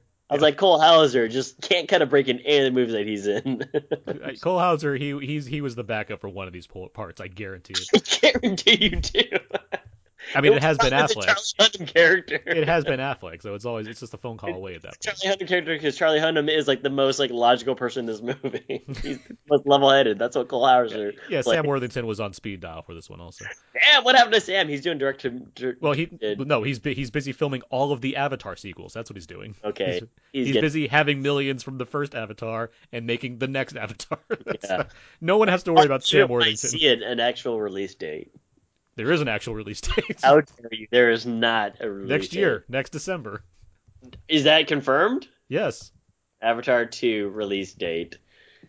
it's December, December 18, 2020. Yeah, okay. and then I the mean, second, then three is 2021. Then there's like a gap, and then 2022 and 23 is when like four and five are supposed to come I'll leave it when we get to December 17th.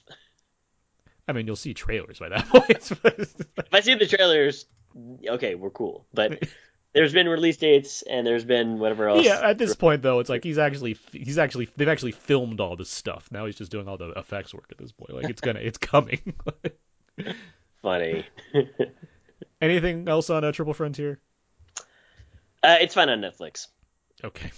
Oh, I I would I I did want to watch this movie, and I did watch this movie, and I'm like, yeah, that works for me. Like it's fine. um. So yeah, there you go. All right, let's move on. Uh, let's move on to get to get some out now feedback. Feedback, feedback. This is where we go over the various questions and answers on our Facebook page, facebook.com slash now podcast. We go over the number of questions that we ask the listeners, and they and they give us some questions that we could answer.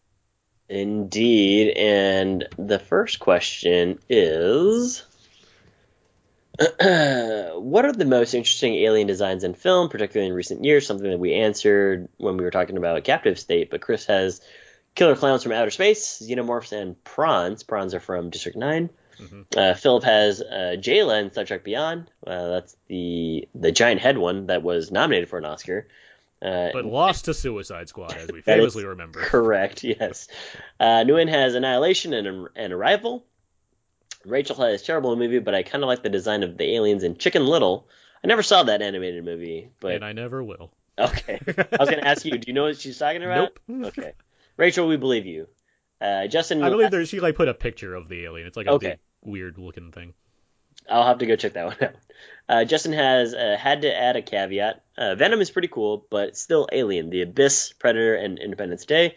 I'll toss Mars Attacks in there as well as my favorite. Yeah, we uh, we talked about this earlier, but yeah, Attack the Block certainly comes to mind for me. Yeah. Next question we have here is favorite film set in Chicago. Uh, Chris has I have to go to I have to go old school Ferris Bueller's Day Off and Henry Portrait of a Serial Killer. Philip has Road to Perdition. Joe has High Fidelity, Blues, Blues Brothers, Blaine's World, and Stir of Echoes. Stir of Echoes shout out. Okay, That's a good movie. it is a good movie. He's like that's a random That's a one. spooky movie. It is. Yeah. Um, Todd writes, I was born and raised in the Chicago area. The quintessential Chicago film for me is Blues Brothers. I'd also include Ferris Bueller's Day Off, The Untouchables, High Fidelity, The Fugitive, Eight Men Out, and Running Scared. Oh, yeah. And Stephen writes, Child's Play and Candyman. I like how he had double feature of horror there. Yeah. Yeah. Uh, everyone chose the wrong answer. It's actually Fred Claus. That's set in Chicago. Yeah, his, uh, Rachel Weisz is a Chicago ticket police officer. Okay. it's weird that she's in that movie. It's weird that you so remember Fred Claus. it's a funny movie. The next question is, uh, what are your favorite John Goodman characters? Dennis says, um, King Ralph with a laugh. Uh, that's a great movie cover, by the way. I love that. I love seeing that in uh, Blockbuster and Hollywood video, video back in the day. it's certainly a movie. Yeah, Todd has I could just say any of his Coen Brother characters. So to be original, I'll mention his role as the coach in Revenge of the Nerds. Philip has Pops in Speed Racer is up there for me, and Milius in The Big Lebowski. Did I pronounce that right? Milius? It should just be Walter. I'm gonna say Walter. Maybe Milius Walter. Sure. Maybe his maybe his phone autocorrected or something. Yeah, it could have been. Yeah. Uh, Chris has Coen Brothers for sure, as well as Cloverfield Lane. So I have to pick Santa and SpongeBob. Thank you, Chris. Uh, Mike has Big Lebowski for sure. Also love 10 Cloverfield Lane. Jeffrey has lots of uh, lots of options, as I like him in typically everything he does. I will say this: his final closing monologue in Red State is still his finest acting yet, in my book. David has his absolutely scene stealing stint is the interim president of the West Wing, which is exactly what I was going to bring up, David. So thank you. Um, I mean, yeah, Walter's a pretty classic character. I, I, all his Coen brother characters, as Mike mentioned, are or as Chris mentioned, are, uh, you know, special for that reason. Um, but I do think his Barton Fink character is a lot of fun too. Mm-hmm. Yeah. Next question we have here: Who are your favorite rappers turned actors? What films as a highlight? Uh, Tyler writes Shaq and Kazam, but in all seriousness, Eminem and Eight Mile. Okay. Philip has Mos Def, especially in Be Kind Rewind and The Woodsman. Hmm. Chris has Ice Cube, Boys in the Hood, Straight Outta Compton. Uh, what? He's a producer on Straight Outta Compton. okay. But his son was in it. His son was in it. As him. Uh, Jeffrey has Mark Wahlberg, and probably the best rapper turned actor, in my opinion, is Will Smith. I'd probably rank Ali as his best performance. Alan has Ice Cube. Todd has Queen Latifah with her roles in musicals like Chicago and Hairspray as standouts. Justin has Wahlberg, Eminem, Will Smith and common, and Mike has Ice T. Wow, there's a lot of rappers turned actors. There's more. Yeah, there's tons more as well. Um, I mean, it's hard to look. It's hard to look past Will Smith as far as a- like successful career. I mean, yeah, but I'd also shout out Queen Latifah was also a great answer from Todd. I mean, she's also Yeah. had quite a tremendous career, and and you know her role in um, man, Waiting to Exhale, not Waiting to Exhale. What's the movie where she's uh, bank robbing? set it off. Set it off. Yeah, F. Gary Gray. yeah, that's a that's a terrific movie too. So It is. um, yeah, Queen Latifah, strong rap game. If you listen That's to her it. early albums, man, she is spitting hot fire about like life and a lot of things uh, that are true to her. But Queen Latifah, yeah, it, people people think of her as like a really cool like t- TV show host and all around great person, and she is all those things, but also tremendous rapper. Listen to her early '90s stuff. Set it off and Widows would be a good double feature. Um, That would be a great double feature. let's see. You know, Tupac didn't have too many things, but he is very compelling as an actor. yeah, He- I like mean, Juice he- and uh, Poetic Justice. Gridlock. Like Yeah. there's he's, he's he he obviously he died so early, so it's you know which is like sad for various reasons or what have you. But like he had a he had a a promising career in that realm because he had a he got a good yeah. screen presence. Yeah, Um, I would agree with that. I think Andre 3000's done a number of roles that I actually really like. He, he did uh, the biopic. Um, yeah, he did the Jimi Hendrix biopic, Jimi which is Hendrix. fu- which is fine. But like he's also. Four Brothers. Four Brothers, which we both love. which Um, which is a recurring thing on this podcast. um, I watched it. I think I told you I watched it a little while ago. Uh, no, but it doesn't surprise me. I watched it a few weeks back. and I'm like, this movie's so fun. Garrett Hedlund's also in that movie. Garrett Hedlund's in that movie. Yeah. sad, sad fate for him. Uh, do we call Donald Glover a rapper turned actor? Because I think he was acting. For, I don't think. Seems Well, like it's he, been. has been doing everything all simultaneously, so Yeah. I, I think you could include him in it because he's he's pretty That kind of- solid. in that conversation. Yeah, Well, because it's not like he was like rapping a bunch and then became and an then actor became an actor. same- yeah, right? so- yeah. Again, least- he's right, he wasn't rapping in like a mainstream way that we all knew about, and then was like, you know what, I'm gonna act now. Like I yeah. think it's more I mean, like, he was- even even like his his uh, moniker, like Childish Gam- Gambino. I mean, again, it's it's not. To me, it's it's all these things that he wants to do all simultaneously. Yeah, so. because he well, because he had those like he had mixtapes of those coming out while he was like a writer on Thirty Rock and then got a Community. Like, Yeah. So it's like he, I guess he was doing rapping, but at the same doing rapping, but at the same time, He's doing a tennis. yeah.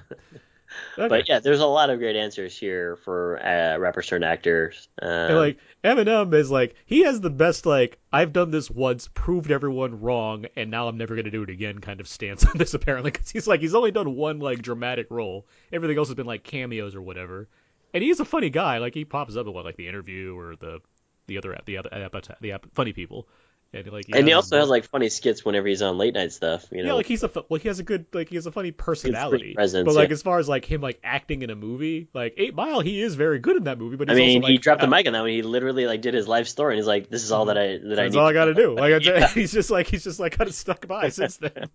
Uh, other people that we t- that we may have missed: LL Cool J, uh, 50 Cent, Ludacris, Chris Uh, Bridges. yeah, uh, Chris Bridges, hacker. Mark Wahlberg, if you want to count him in there. We talked Mark. Yeah, but Mark Wahlberg was mentioned in the. thing. uh, uh, Snoop Dogg, DMX, Cradle to the Grave, uh, T.I., Method Man.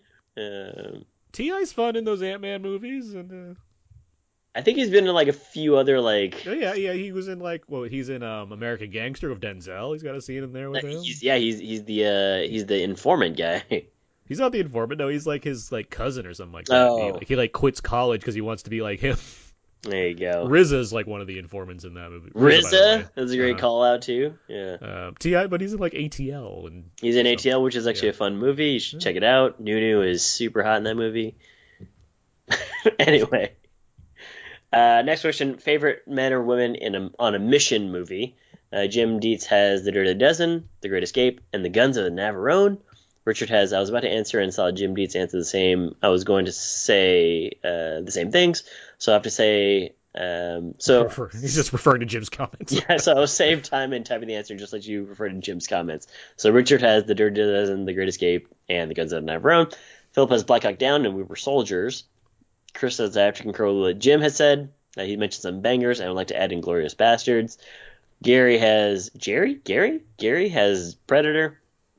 Jason Jerry. has It's a Jerry. it's a, okay. Um, Jason has Hidden Gem. Let's get Harry.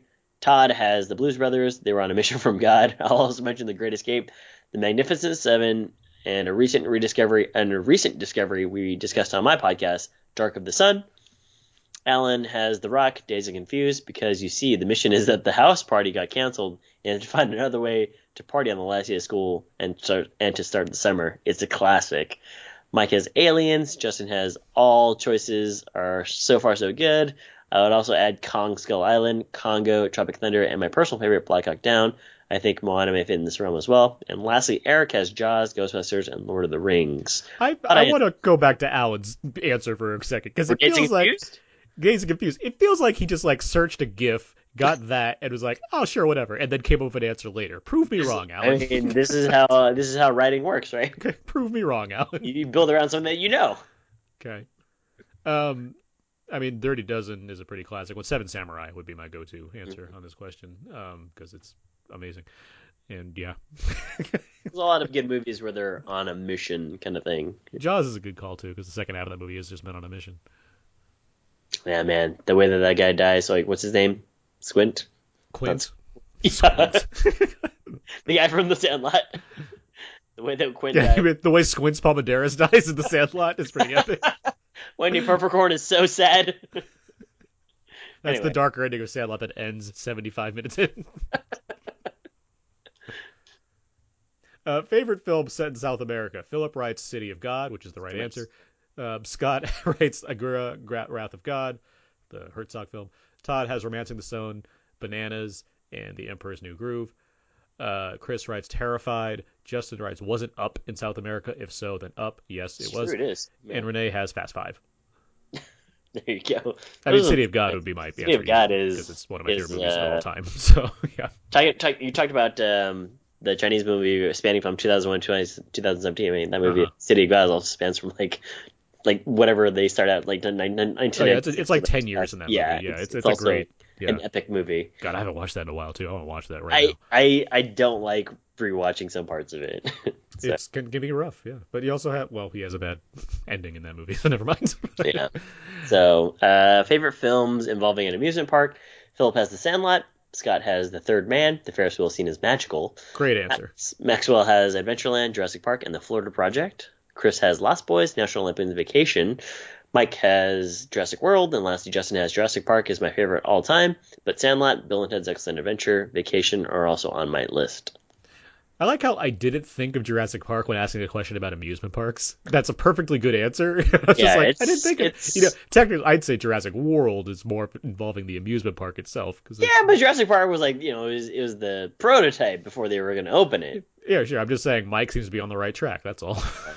um, uh, um, other amusement. The Third Man is a great reference because yeah, there's a whole sequence in Orson with Orson Welles, and um, God, I'm doing terrible with names today. Joseph Cotten, um, in an amusement park, and it's very ominous and threatening.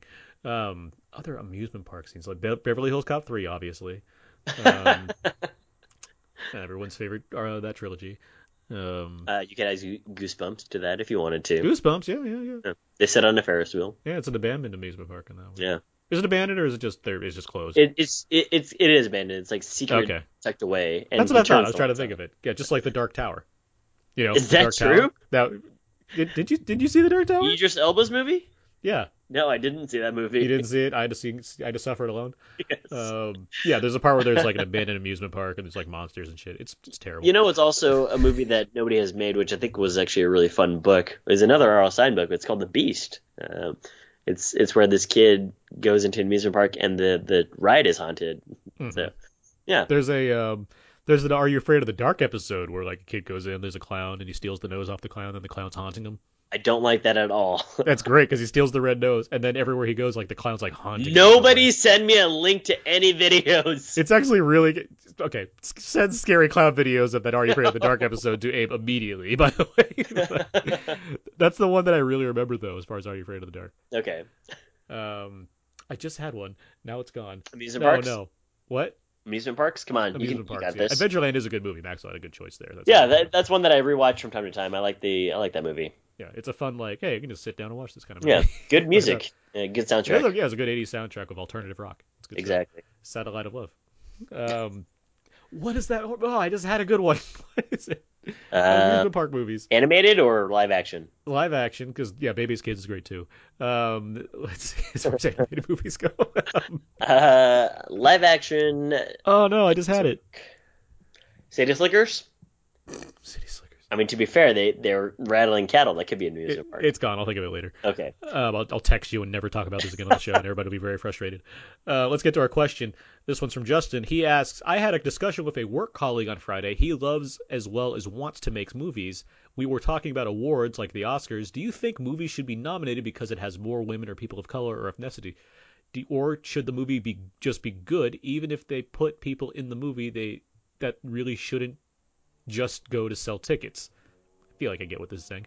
Mm-hmm. His thought was he doesn't care as long as the movie was good and well made, which I agree with.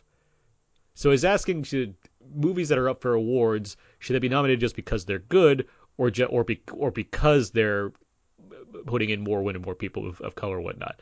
Uh, this is an I, I like this question. Um, Who, who submitted this question, by the way? this is from Justin. Okay. Yeah.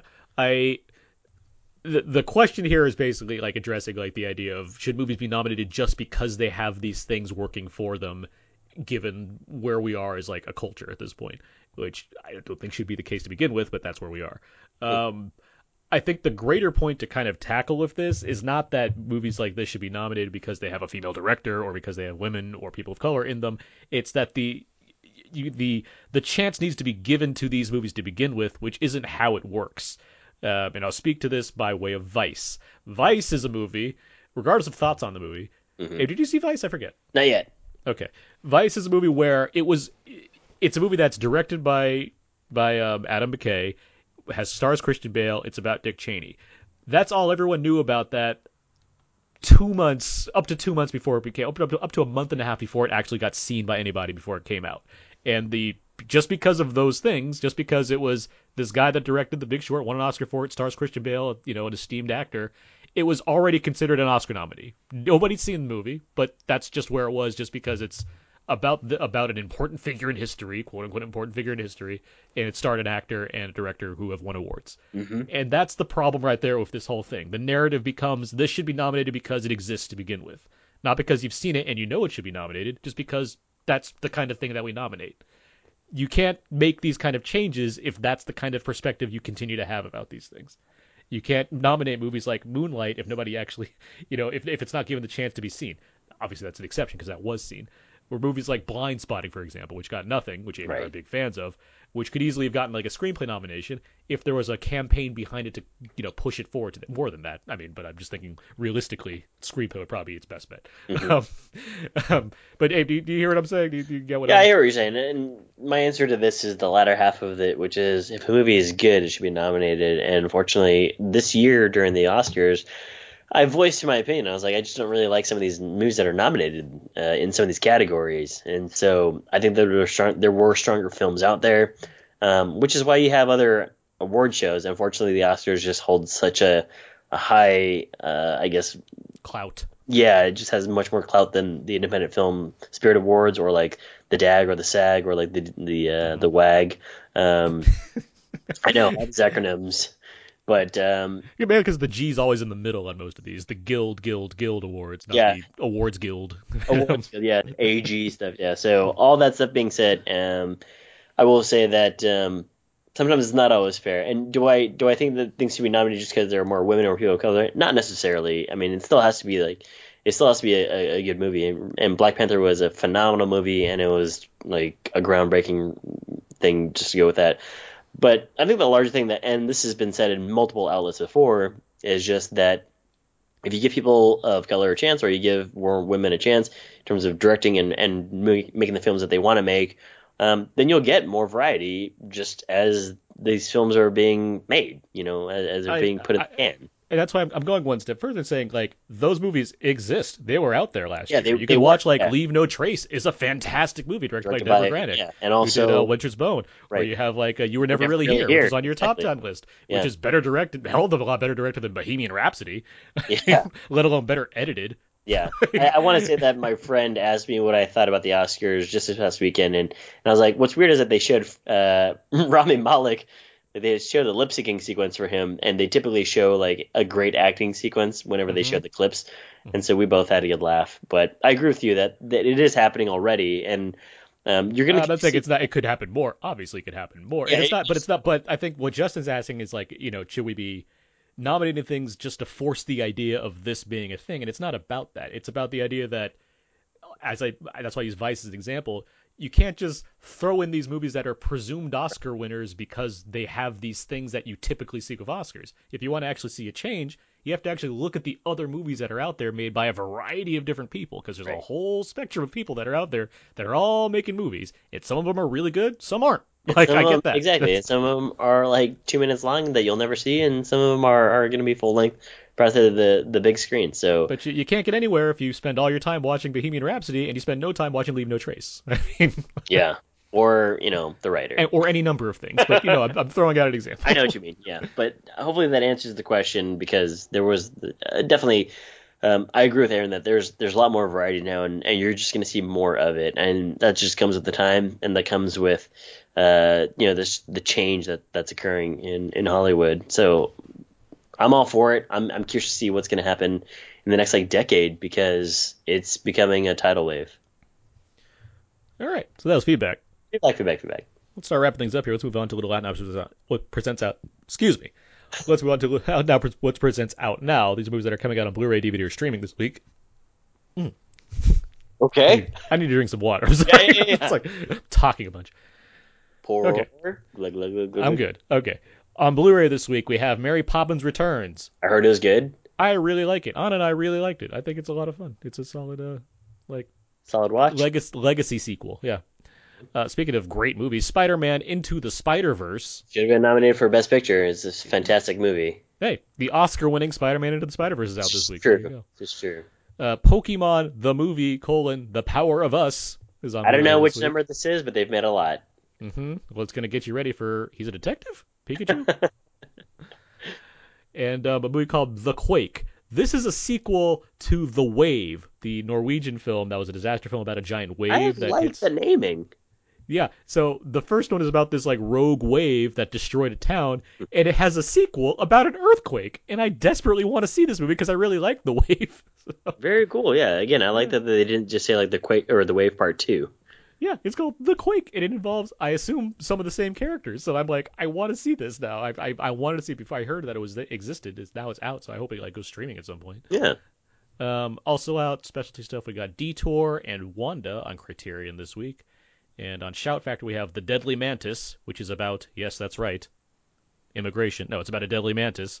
I was Um, like, uh, it should be about a giant mantis, right? yes. Speaking of which, Born in East L.A., Cheech Marin's film is out in Shout Factory this week as well. Man, that's a that's a throwback. If you want to see LA back in the day, Mm-hmm. it's changed quite a Um, bit. yeah. Streaming this week, we have um, Arrested Development Season 5B, so the second half of Season 5. Uh, are you excited at all about Arrested Development at this point? You know, with all the stuff about Jeffrey Tambor and the way that they treated, um, I forget the Jessica actress, Walter? Jessica Walter. It's like it, I, I don't know. Some of its luster has been losing, but I I also feel like even beyond that, just like the sh- just the quality of the show. Like I Well, can't. yeah, I, that's what I was gonna get. I was like, I haven't Mm-hmm. actually kept up with this series, so I don't know how excited like fans are like you. How are you feeling about it? So I I was like, oh, it's out. Like that was kind of my. It's like, and I've watched a couple, and it's like, yeah, it's still Yeah. kind of. It feel. I was describing this to Anna, where it just feels like the spark that you had to make one seasons one through three just like a classic season series of TV. Sure. That's just not here now. Be, between just the time from it, the way it's being constructed, and just the kind of how that has shifted a lot of other sitcoms since then, it just feels like this is like returning to something that doesn't feel unique anymore. Yeah, and my thoughts about seeing a season five was like I didn't know they were making a season five, so Yeah, well, that's kind of this where is the, and this is the second half of it. Wow. Um, Yeah. so- So I mean, good on them yeah. for continuing, but I mean, it's nice that all of those actors are I've gone on to other project. and that yeah, the, well, yeah, they all became like fairly big stars to varying degrees, Yeah. but also that they're all back for this thing is still that's there's a novelty there that I enjoy, which is why I'm going to watch the rest of the season. But at the same time, it just doesn't have the same kind of spark that made the you know the initial series so classic in my mind. Sure. Yeah. Uh, also out, Love, Death, and Robots. This is a series of short film, short animated features, all produced by David Fincher and Tim Miller, director of um, Deadpool. Okay. Um, I've watched one so far. They're very violent. that's that's the kind of takeaway I have. In But, an yeah, anime way? And they're animated. They're all Yeah, like uh, at least one I watch is CG. I'm not sure if they're all CG, but they're all animated shorts. Yeah. Um, but yeah, there's a lot of violence so Got far. okay. so, um, and Turn Up Charlie. This is the Idris Elba. Do, do you know what the show is, Abe? I was like, that sounds familiar, but Okay. Do you do you know what Idris Elba likes to do the most? the dance? DJ. He's a DJ. Oh, that's right. Yes, yeah. He, Yeah, he's a huge DJ fan. I was like talking people like that really like are just like in love with Idris Elba. Like Yeah. they're just giant fans of him. They they don't know anything about him. It seems they only just like Idris Elba because he's Idris Elba. He's a huge DJ person. Like that's the only thing he likes boxer. talking about. He was a, yeah he's done a lot of things, but like his passion is being a DJ beyond like acting. Like that was a big thing that he's a part of. And so now he's made a sitcom about him being a DJ. a It's on Netflix. sitcom? Yeah, Turn Up Charlie. It's an eight episode series about D- Idris Elba as a DJ Okay, he co right. he co created.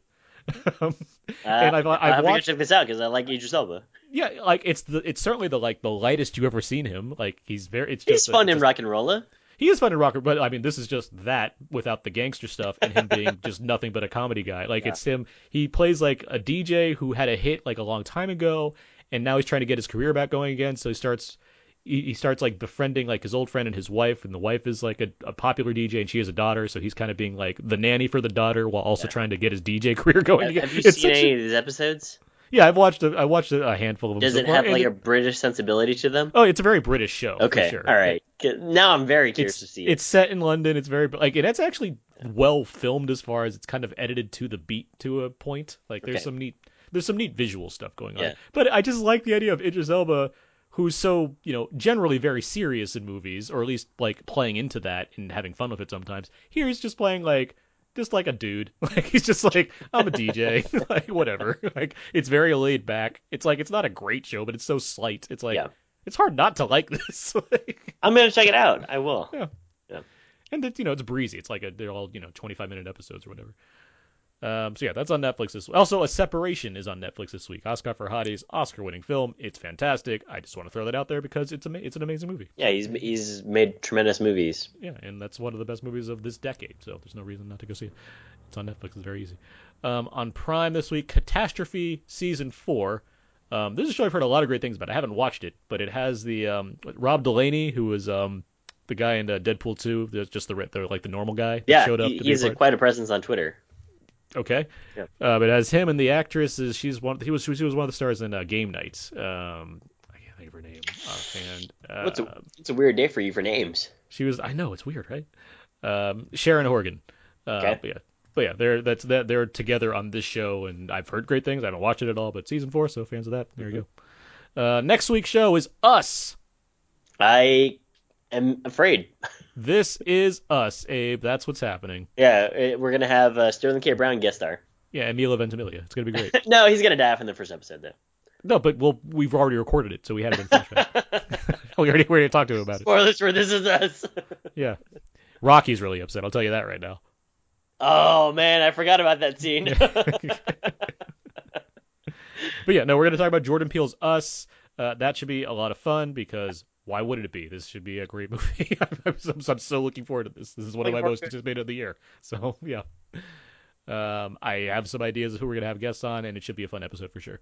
Sounds great. Uh, last thing we do here, what should people go and see now? What do you plan to see next? Hey, what should people see in theaters right now? Um, hmm. I guess you can go and check out uh, How to Train Your Dragon, and please keep on giving Captain Marvel some money. I mean, it, it wasn't my favorite, but at the same time, I just dis- really disliked and disdained the way that people were negatively reviewing it before it even came out. I mean, at that point, I was just like, "F all you guys, go give this movie as much money as you can." I would say um, Apollo 11 is fantastic. Oh and it- it keeps going into wider and wider release, so there's really no reason not to see it while it's out because it's great. Um, Captive State, I do think is worthwhile, so you can check it out. And um, next, I'm, I'm seeing Us is next. What do you see next? Did you say what you see next? Uh, no, but it's probably gonna be us. Okay. Yeah. Oh, yeah. And um, with all of that, so that's going to do it for this week's episode about Now There and Abe. You can find more of my work on my personal blog, thecodeofzeke.com. All my written movie reviews end up over there. You can also find me writing on WeLiveEntertainment.com. I'm covering The Walking Dead, among other things. And I'm on Twitter at AaronsPS4. Abe? You can find more fun stuff on my Instagram, abe.mua, and twitter.com slash waltersmoose. Hashtag please don't send me any clown videos. Uh, and sub 640 the podcast. And you can find all the other episodes about Now There and Abe over on iTunes, Audioboom, Spotify, and Stitcher. Listen to us over at HHWLD, SoundCloud, and Podomatic. Feel free to email us at outnowpodcast at gmail.com. Write on our Facebook wall, facebook.com slash outnow podcast, or twitter.com slash outnow underscore podcast. And find the YouTube link to that entire Are You Afraid of the Dark episode involving the scary clown and send that link over to us on pod, on Tumblr at outnowpodcast.tumblr.com. Let me just ask you, is it a scary episode? I mean, I saw it when, I- when in the mid 90s when it was out and I was a child, so I assume it was a scary episode then. I don't know if it'd be scary now. I mean, just At the, the same idea time, of, like, the idea of a, stealing a club, clown. like someone you you stealing a clown's nose and then you get And terrified by that you. clown. Yeah. yeah. Yeah, that sounds like like it, it- sounds like it and it follows rolled into one movie, which would be called It Follows It. I don't know, but That's a movie that we should greenlight. we should find that we should do we should do a commentary for that Are You Afraid of the Dark episode. it's, it's only like 20 minutes, I'm sure. uh, yeah, it's probably it's probably it's probably just the cause I, weren't there like, Like, two stories in that every it is literally on YouTube. weren't there like two stories in every episode? So it's probably like ten minutes. 10 minutes each? Yeah. Wasn't it? Isn't that how it was though? Weren't there like two, always two? I can't recall. stories? I mean, Are You I Afraid of the that- Dark? That, that show used to scare me. I'm pretty sure that's how it was though. It'd always be like I didn't like that intro at all. Oh yeah, the intro is actually scary. don't like I'd it. have to. I literally like turned the head away when like the dummy came on screen. Like that's yeah. I don't remember Dummy because I, I never watched the intro. It's ju- yeah, it's just like it's an intro. Like it goes up some stairs and you're in a creepy This is why I, I can't watch Us and Pet Sematary coming down the line because and I it- don't like horror. And it chapter two, come which which is said to have one of the bloodiest scenes of all time. Gosh, I just I'm gonna sit in the back row with my hoodie on. And uh, Midsommar, which we talked about already. That one's again like what I said though. That it's gonna have elements of horror in it, but it's a little bit more of like subverting your ideas of how horror movies. When you get on this podcast on eight on August 11th and talk about this movie with me, you're gonna be like, "That was scary," and I'm Oh gonna my laugh. Gosh, I just cannot like. I've been hearing great things about all these horror movies we've talked about, and then Child's Play's coming out, and while that doesn't look amazing, it's just more of just like, oh well, it's Well, another you're, well, you're gonna you're gonna double feature Child's Play and Toy Story because they come out on the same day. perfect. You know, kids playing with toys. Yeah. All right, that's our wrap up for Yeah. the show. Um, no guests, so I don't have to thank anybody. I'll thank you, the listener, though. Thank you. Thank you, listeners, Yeah, for sure. We'll be back next week. We'll talk about us. Until then, I got five on it. So until next time, so long. and goodbye.